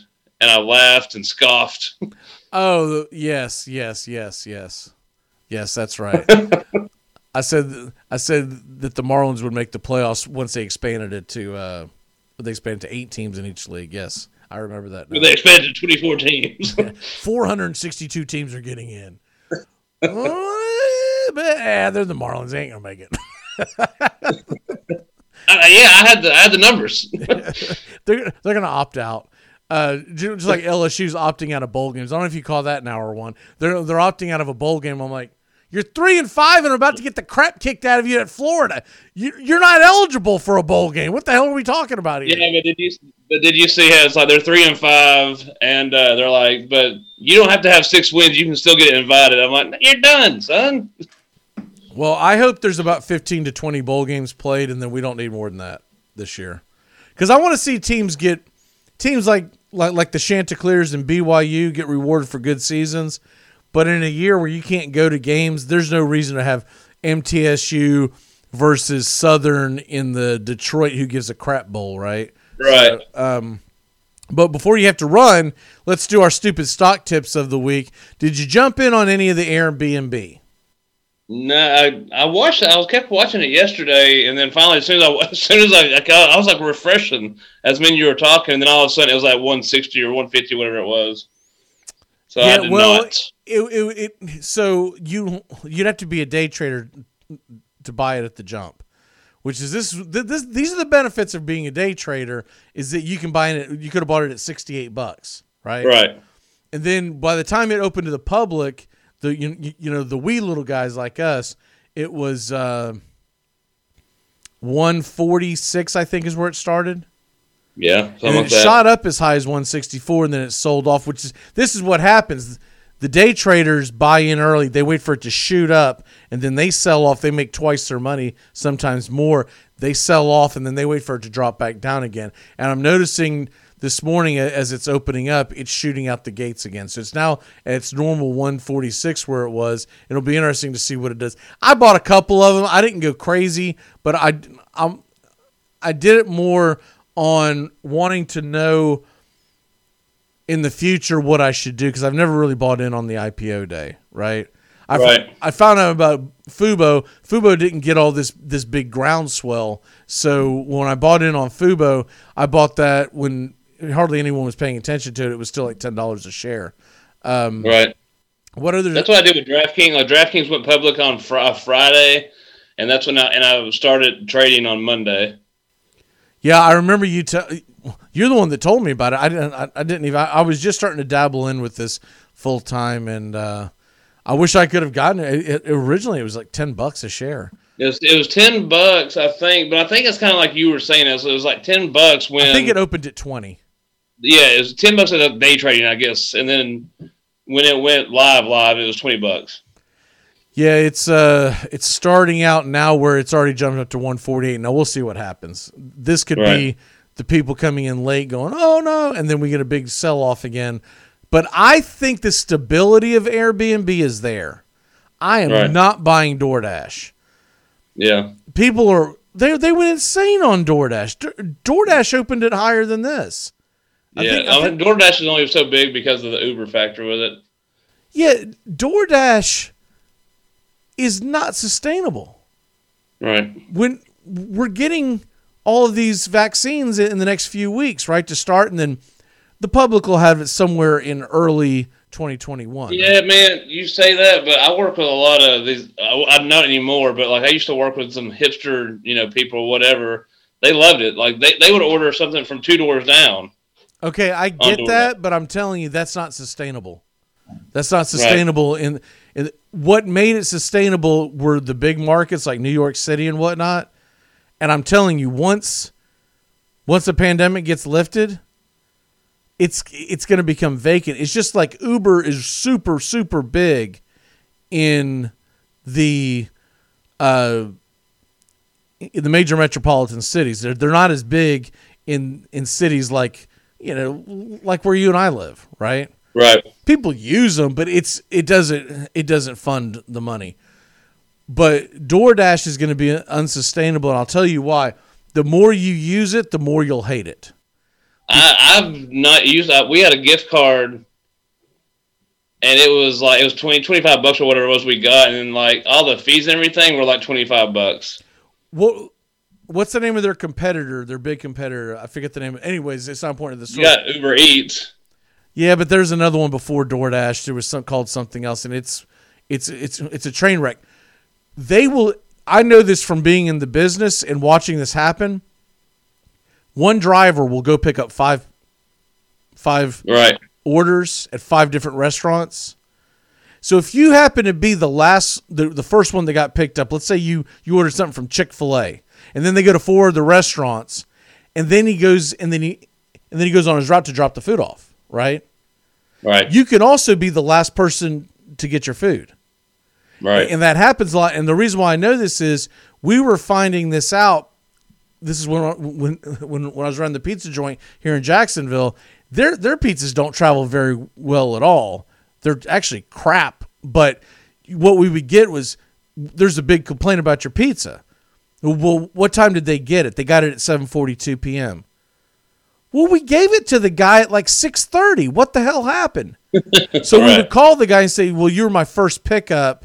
And then I went to this place, this place, this place, and then they they were the last one on my route. It's the way it's designed. And like, so you pick it up, and then an hour and ten or hour and twelve minutes later, you drop it off, and we're getting bitched at for for that. So what ends up happening is we ended up pulling the plug on on uh, doing that. We we no longer allowed the, the Uber Eats and all of them to to uh, Right. pick stuff up because we're like you're you're hurting our name in the end, and I'm telling you, it's not sustainable.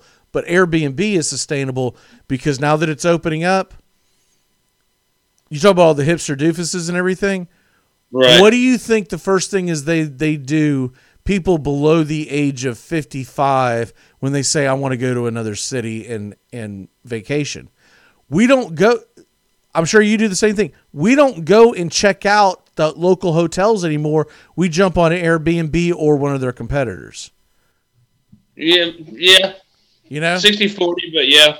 Yeah, I mean, honestly, when we started talking about going to Nashville this coming, was it Labor Day in 2021? The first thing my wife did was go, went and jumped on on Airbnb and you know HomeAway and all those because Yeah. It's it's more fun to be in in that kind of environment than going A to a ho- house.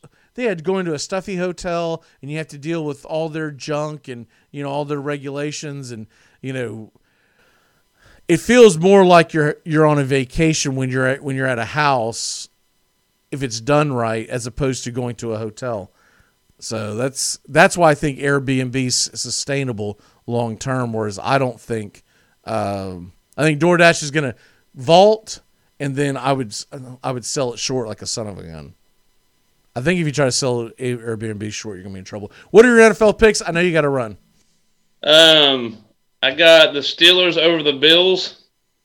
so what's the line Uh, sorry, plus two. Isn't it strange that they're underdogs? Yes, it is. I don't understand that. Um, I got the Browns plus two versus Baltimore. Ooh, gutsy. I like it. And yeah, my third one you're gonna like. Well, no, you're gonna make fun of me. Uh, Dolphins plus seven over Kansas City. Woo. I do like that one. I would like it more if uh, the beard was playing. I'm still Right. not convinced that Tua is ready for that kind of. Uh, that Kansas City defense brings the heat. They get burned from time to time, but I could see that being a great game. But I could also see him making some boneheaded picks. Um, real quick, I'll throw you. I'll throw you mine out because I didn't.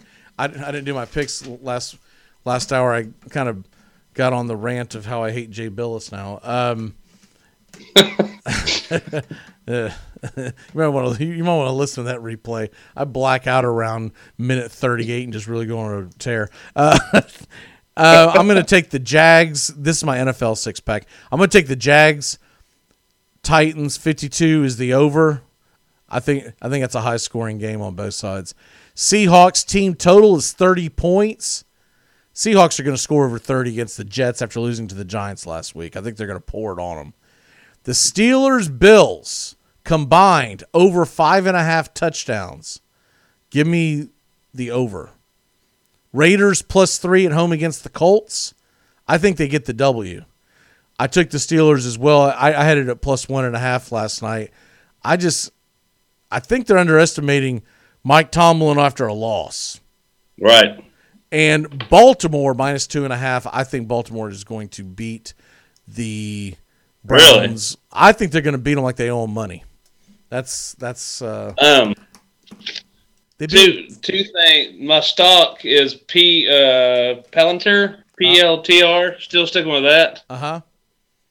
And then, did you hear my walk off is going to be? Did you hear Baker Mayfield quote Dwight from The Office? Yes. he didn't do it very well, and he didn't. If he would have done it word for word, I think more people would have realized what he was doing. But yes, I didn't hear it. I just read it, and I thought it was hilarious. Yeah, he just well he he didn't do it word for word, but he did a pretty good. I mean, it was it was funny to say. I think he's a few years too late on it, but but still, yes, it's funny how a lot of a lot of people didn't get it. They they had no idea what he was doing. I'm like, what are we doing? I, See, I like Baker Mayfield, man. I, and when I read that he did that, I was like, that's awesome. I like his commercials. Um, yeah, I don't like for some of the stuff I've read about him, but his commercials this year have gotten better and better, and I keep laughing. I've had to rewind them and bring the wife and go, watch this, because I mean, what, the deep frying the turkey. The deep fried turkey's good. Have you seen the new one where, of course, they're treating like the stadium's their house, right? Right. And the and him and the wife are leaving to go to dinner or something. Yeah, the security, he, security check. and he's got to keep going through security check because she's forgotten her phone charge or everything like that. That's that's some funny stuff right there. I I, I like. I mean, I like them all. Like you said, he's like when he's like the rain's coming. He's like protect the furniture. He's like furniture. Be the seats. yeah. It'll go twice as fast if you help me. looking around. Yeah, I mean, th- those are absolutely great. I like the ones with him and her because it's it's funny because with the deep fried turkey when he hands her whatever the hell he hands her like a couple the, of biscuits the, or whatever the crescent rolls. Yeah, he said he said give this to them. And I'm like, this, ought, this ought to hold him for a little while. Yeah, there's thousands of people out there, and he's got one turkey and a few crescent rolls. Yeah, that's that's some funny stuff. Uh, what's your walk off for the day, sir? Uh, walk off for the week. Looking forward to the draft tomorrow. Uh, interested in to see how much mockery I will be made of for my first one, but uh, there's no Ian Snell or Jake Peavy, so I feel pretty solid. Yeah, I, fi- I figure you'll put $180 in on uh, on a Tatum. I figure I, I, can jack that up on you.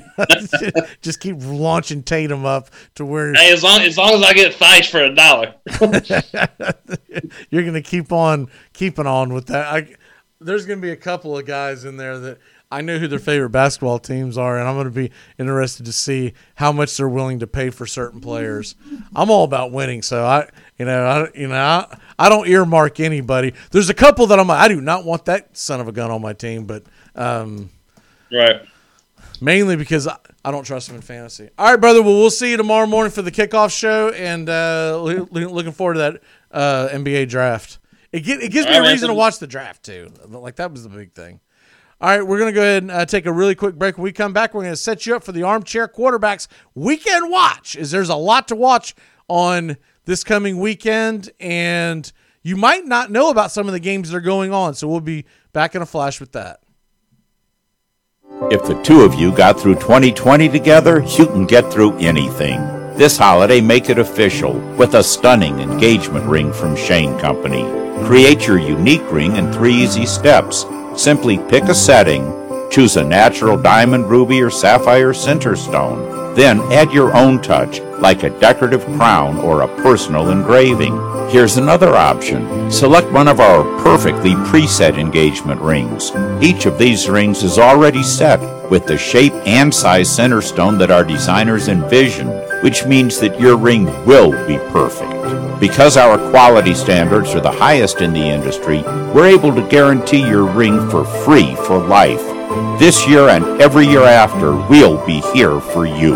Now you have a friend in the jewelry business. Shane Company and ShaneCo.com. Open weekdays 10 till 8, Saturday 10 till 5, and Sunday noon till 5. Amazon Prime members now get free grocery delivery with a minimum order. You'll get your groceries with two hour delivery. So in that time, you can finally figure out where the biblioteca is. Learn how to play the acoustic guitar, and I guess get a puka shell necklace. Do a makeup tutorial, but realize halfway contouring is hard, and you're beautiful just as you are. Whatever it is you're doing with your time, your shopper will be carefully picking out your favorite organic meats, produce, dairy, and snacks while providing contactless delivery to your door. Free two hour grocery delivery, now with Prime. The Medicare annual election period deadline is almost here. I'm Meredith Vieira, here with examples of people who started their search for coverage at myhealthpolicy.com. Meet Larry. He likes doing things online, so he started at myhealthpolicy.com. I took my time and found the coverage I was looking for. And done. Next is Mary. When she wanted answers, she picked up the phone. I wanted a local perspective on plans, so I called myhealthpolicy.com and done. Switched to a better plan. And Michael. I met with a local licensed insurance agent face to face and done. Go to myhealthpolicy.com to compare top rated Medicare Advantage plans in your area, including $0 premium plans, or call 1 800 GO START. That's 1 800 GO START. Meredith Vieira is a paid endorser. KF Agency operates myhealthpolicy.com, not connected with or endorsed by the U.S. government or the federal Medicare program. A licensed insurance agent may call. Cha cha now, y'all. Cha cha again. You're listening to the Armchair Quarterbacks on CBS Sports Radio. Clap your hands. It must be true, cause I heard it on the radio. It must be true, it must be true. Armchair. I don't care if Monday's black. Tuesday, Wednesday, hard to tell. Thursday, never looking back. It's Friday, I'm in love. Welcome back here to the Armchair Quarterbacks. We are Friday morning, getting ready for what I think is going to be a good, fun weekend of sports. Uh, you might have to look forward a little bit, just a little bit, but there's going to be some really good games on this weekend. Before I mention any of them, the one that I must circle, uh, just look, without a doubt, if you've never watched it, you've you you're robbing yourself. We'll go ahead and start with the uh, little music there to, to get you rolling there. Um, the weekend watch begins and ends with the Army Navy game, 3 p.m. on CBS. The pageantry of it all is what you really want to watch. I think it's a shame they couldn't find a way to give it its own day. I really think they should have done that. I think if nothing else, they should have possibly thought about doing this the day after Christmas, December 26th. There's no college football being played that day. Maybe they didn't want to do it that close to Christmas. Maybe you do it somewhere else along the line, but I, I wish they would have found a way to give it its own day. Even if you would have said, look, because it's going to be in West Point, we're going to, we're not worried about fans in the stands, so we're going to play this game early. And we don't, we would appreciate all the other networks to not put anything else on as far as college football goes. So maybe do it next sun next Saturday. I think I would have liked to have seen that and do it like a noon kickoff, and then all the other ball games that they can put in there, all the meaningless games that you want to do, give them at least an hour head start. That's all I'm saying. But that's that's where it begins and ends to me. Is the uh, is the Army Navy game three o'clock tomorrow? So let's do this chronologically outside of that because I wanted to make sure I got that one. in. The first one would be let's jump off with tonight. Tonight, you've got a good college football game, and if you don't know, you better ask somebody because this ought to be look, it's still a rivalry game. And this is for people who don't understand that there are rivalries outside their conference. Right? Your SEC fans, your ACC fans, whoever, wherever you live, let's say you live in Florida or whatnot, there are rivalries all up and down the college football landscape. And tonight it's Arizona versus Arizona State. I have grown to really like this game over the years. There have been some great upsets over the years. Currently, Arizona State is 11 and a half point favorite. Arizona's really bad this year, but it's being played in Tucson. So, Arizona, you just never know. Of course, the fighting Herm Edwards. I am a Herm Edwards fan. I think, all in all, he's just a great guy. And no matter what you like, no matter whether you liked what he said or not said over the last several months about certain issues, um, I think Herm Edwards is a class act, and I, I, I continue to to root for him. So I'm, I'm, I'm, I'm looking forward to this game. I really am. Um, the the game kicks off at seven o'clock, by the way, and it's really the only game worth watching as far as football wise. Uh, you do have some some men's basketball tonight, though. Number seven, I'm sorry, number eight Creighton is at home against Nebraska. That game's at 7 p.m. And Villanova, I believe I believe Villanova is ranked in. I want to say Villanova is ranked yes ninth. I was thinking eighth, but they're ninth. They're at Georgetown. That's still a rivalry. Georgetown's terrible. Georgetown is terrible. And I hate to say it, but Ewing's just not getting it done. But Georgetown, Villanova is still a rivalry. Tonight, Iowa State, Iowa, that's usually a pretty good basketball rivalry. That's at 9 o'clock as well. I believe that, yes, that's on the Big Ten Network. Uh, by the way, real quick, if you missed it last night, San Diego State, number 24 in the country, they beat Arizona State on the road 80 to 68. So I want to make sure that everyone knew about that because that game flew under the radar with all the with all the basketball that was played. And then of course uh, Pittsburgh got the W against Georgia Tech in uh, ACC football. So that's Friday night. Tomorrow, 11 a.m. Eastern. Um, I want to say it's yes, it's on ESPNU. Florida undefeated is that undefeated Florida State. Florida State is ranked number 20 in the country. Florida is undefeated. Florida's had some good wins so far. They've beaten Army, Boston College, which is nothing to sneeze at, and they put a pounding on Stetson. So that should be a really good matchup. 11 a.m. Eastern. So that's that's an hour before football uh, kicks off. I'm excited about that. Um, by the way, there there is some some news that broke that SEC and ESPN uh, strike another 10 year deal starting in 2024. So they'll SEC and ESPN will be partners for the next 15 years, bare minimum is the short on that. At noon tomorrow, college football. Georgia, Missouri, believe it or not, that's a battle of top 25 teams. It's on the road. I think Georgia's going to have a hard time getting out of there with the W. I don't think it's going to be as easy as people think. Georgia's getting some growing pains going. That game should be uh, a lot of fun to watch.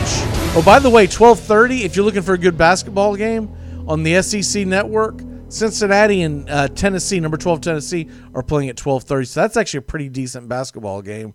I'm surprised that they're playing games against uh, on on on today, but we all know how these schedules worked, and they a lot of them probably didn't foresee so many college football games all being played today, uh, tomorrow. Excuse me. So the Georgia Missouri game that's that's my big game tomorrow. That's my big game at noon. There's some other games, but we'll we'll go past that because we got to get into the others. 3:30, Miami, North Carolina, and Wisconsin versus Iowa. Wisconsin versus Iowa. That should be a hell of a ball game.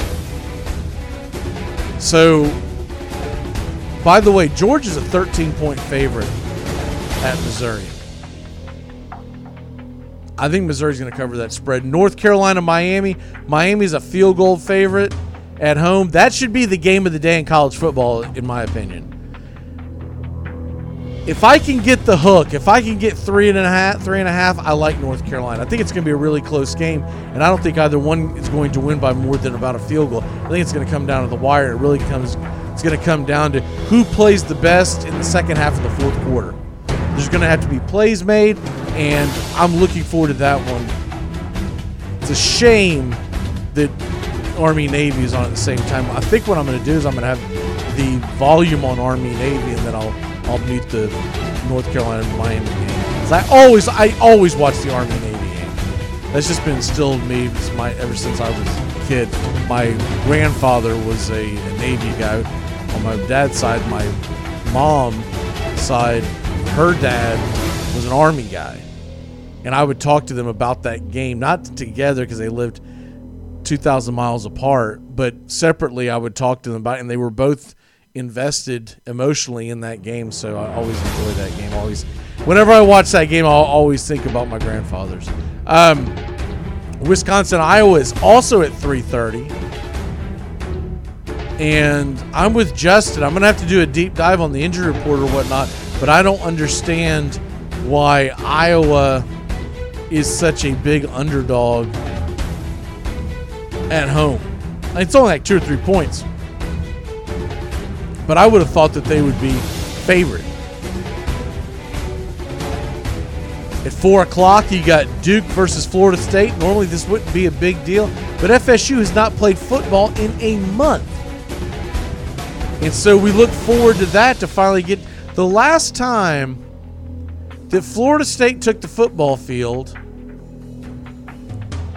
was the drubbing of NC Lost is NC State 38 to 22. That's been quite a while ago. And so, remember the Clemson game was, was postponed, the Virginia game was postponed, and then they were off last week. So it'll be the first time in a month that they will have played. Same time, Tennessee, Vanderbilt, not that exciting for people unless you lived in the uh, in the area of, of, of Middle Tennessee. Um, with all that's going on, I'll, I'll have a fourth device on it, but that's going to be a game that I'm real. The only way I get locked into that game at any point is if Vanderbilt actually shows a pulse. I think Tennessee's going to roll over them. That game is such a mismatch. Tennessee's record is not as indicative as how they've played. I think Tennessee will roll the uh, the Vanderbilt Commodores. That game's in Nashville. I don't know if they're allowing fans in the stands. I, I, sh- I should have asked Justin that. But two and six Tennessee is actually much much better than 0 and 8 Vanderbilt. Vanderbilt's not even competing in games. Tennessee's at least p- competing. Uh, seven o'clock tomorrow night, LSU in Florida. We'll get into that big time tomorrow on the Dixie Football Nation. We only have so much time on these Friday shows, so we try to cram as much in as possible. And I usually leave the big college games for tomorrow because I know we're going to talk about them then. Uh, Dixie Football Nation's on the Armchair Quarterbacks app and on Facebook Live, and some CBS affiliates at 8 a.m. Eastern to 9 a.m. Eastern. Make sure you tune into that. Uh, so 7 o'clock, ESPN. Florida LSU. Florida is a huge favorite. They ought to smoke them. And then if you're looking for a game, like, all right, well, this game's over. This is got a freaking, who gives a crap? This game's a blowout. If you want to look at one that's going to be a good game, it's a rivalry. It's usually a fun game. It's usually a close game. Take a look at the Southern Cal UCLA game. Those are two good teams, and USC is still trying to stay undefeated. USC is still trying to stay undefeated. USC will most likely be in the uh, conference championship. And you know, tomorrow at, tw- at 12 and 0 on Fox, Colorado's in. I believe it. Well, I'd have to look at that. Southern Cal should should should be in the uh, championship. I mean, if they really want to make it interesting, put it Southern Cal versus Colorado. But I feel like that they're in the same division. But I, that's what I would do. I, I would have taken the divisions out of all this junk this year. I would have just I would have done what the ACC did and didn't do any divisions. I haven't paid attention to that with the Pac-12. So bad job by me, but it's the Pac-12, and I really don't care about it most of the time. Um, one o'clock on Sunday. Cardinals Giants. That is a big game. Not since the days, days of Neil Lomax have the Cardinals and Giants been a big game, but that is a big game. Jags Titans, 1 o'clock as well. Locally, that's just a game there. Just and I planned on talking about it. We got sidetracked. He, he had to jump off early today. So, strange for us not to talk about that game, uh, considering our two major markets are Jacksonville and Nashville. Um, we uh, just didn't get a chance to get to it. Jacksonville is a seven and a half point dog. I think it's going to be a close game. I would not take Tennessee minus the points. I just think it's going to be. I think Tennessee gets the W. I'll go ahead and call it. I'll go ahead and give it a prediction today. Like I said, I thought it would be high scoring. So I'm going to say Tennessee gets the W 31 27. Also at 1 o'clock. These are the big games of interest for the playoffs. You've got Cardinals Giants, that I just said. Kansas City Miami is at 1 o'clock. And Vikings at Bucs are at 1 o'clock. I am definitely going to be sitting in a restaurant somewhere watching that. Colts, Vegas. That's at 4 o'clock. That is the 4 o'clock game to watch. You're looking for a secondary one. The Redskin, or excuse me, the Washington football team or is at the 49ers. Both of them 5 and 7. The loser probably gets eliminated. If Washington loses, they're definitely eliminated. If Wash, excuse me, if San Francisco loses, they are definitely eliminated. Five and eight, getting in as a wild card is not going to happen. Washington could still lose if, let's say, the Giants lose to the Cardinals at one o'clock. But remember, the Giants have the tiebreaker. And then Sunday night football, it doesn't get any better than this. The Steelers versus the Bills. And there's your weekend watching. Of course, we, have got a good Monday night football game coming this week. Uh, the Browns versus the Ravens. Hopefully, nothing COVIDy happens and we get that game because that should be a really, really fun game. Good Sunday night game, good Monday night game. The college football lacks a little bit, but we do have a few good matchups that we'll get into tomorrow. And uh, should be a great weekend of sports. It is time to turn back time and get the hell out of here. If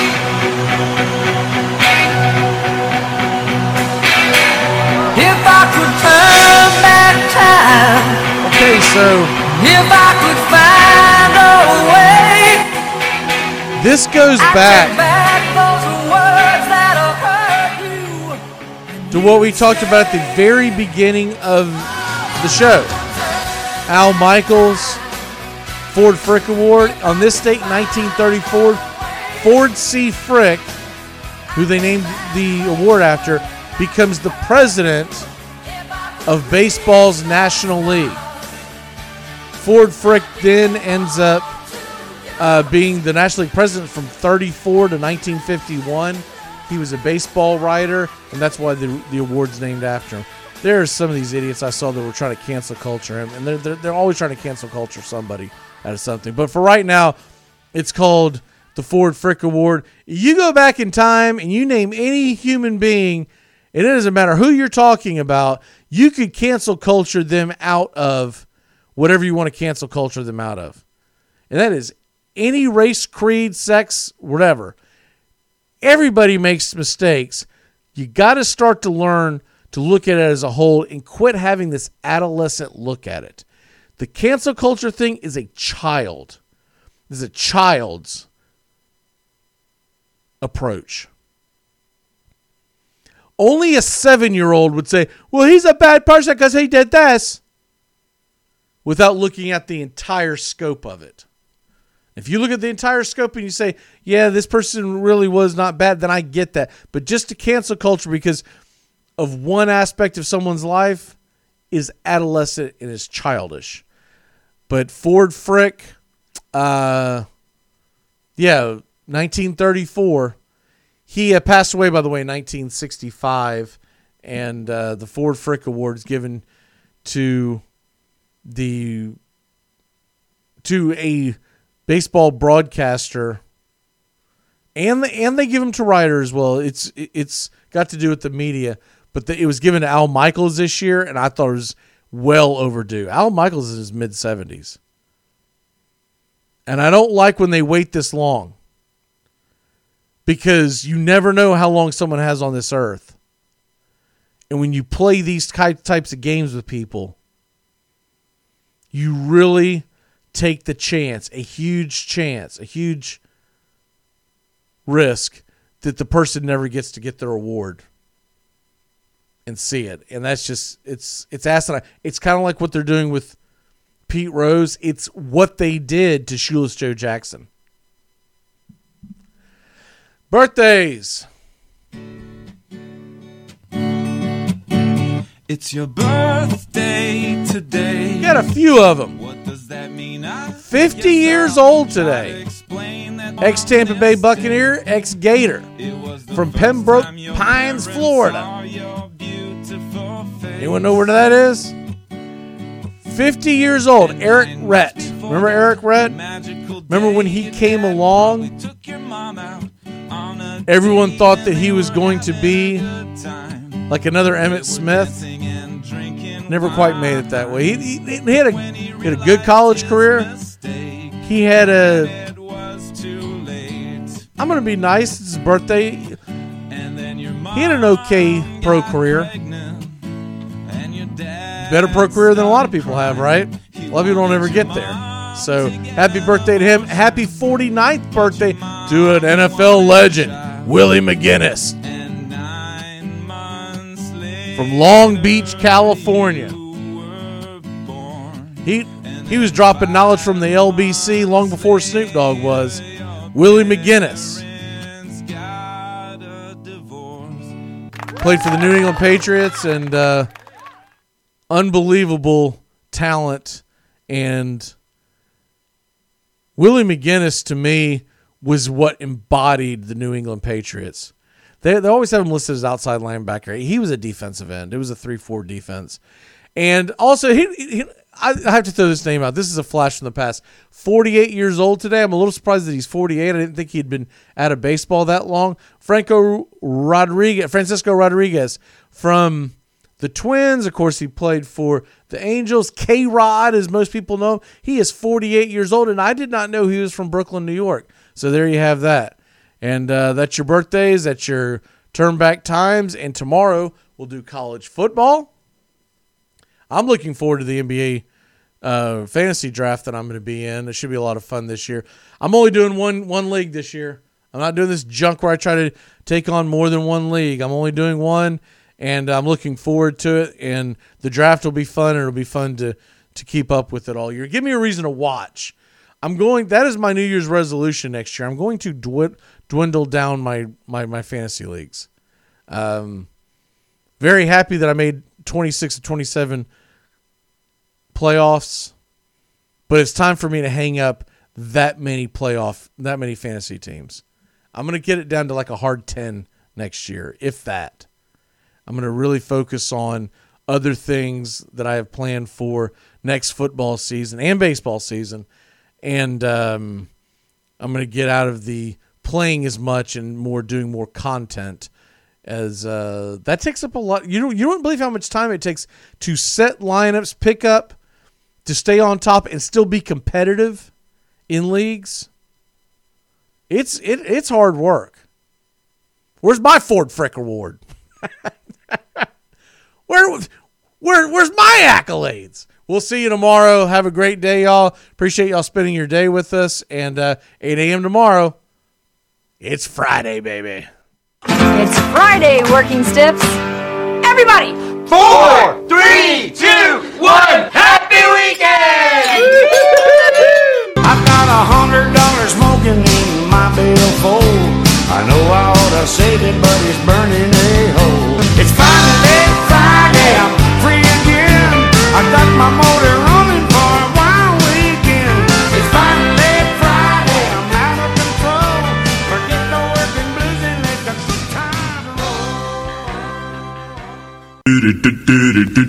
Goodbye, sweetheart. Well, it's time to go. We're back tomorrow with another show. Well, unless we're fired, we'll talk to you then. Goodbye, sweetheart. Goodbye. Goodbye. Guys and gals, it's time to go. We'll see you on the next show. Same bat time, same bat channel. Thanks for listening to Armchair Quarterback Radio, your first choice for sports talk here on the First Coast. Armchair Quarterback Radio comes your way every day. Find Armchair Quarterbacks Radio on Facebook today. And don't forget to tap that app. The Armchair Quarterbacks app is free to download and you can take us anywhere you go. You can hear the whole show every day on Armchair Quarterbacks app.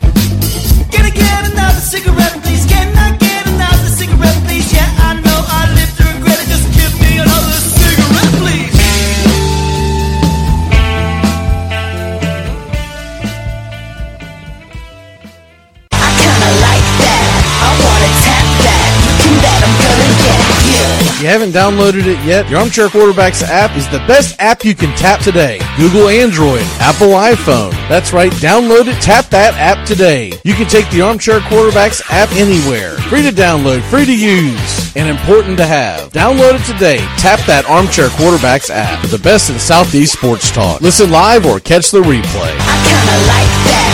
I wanna tap that.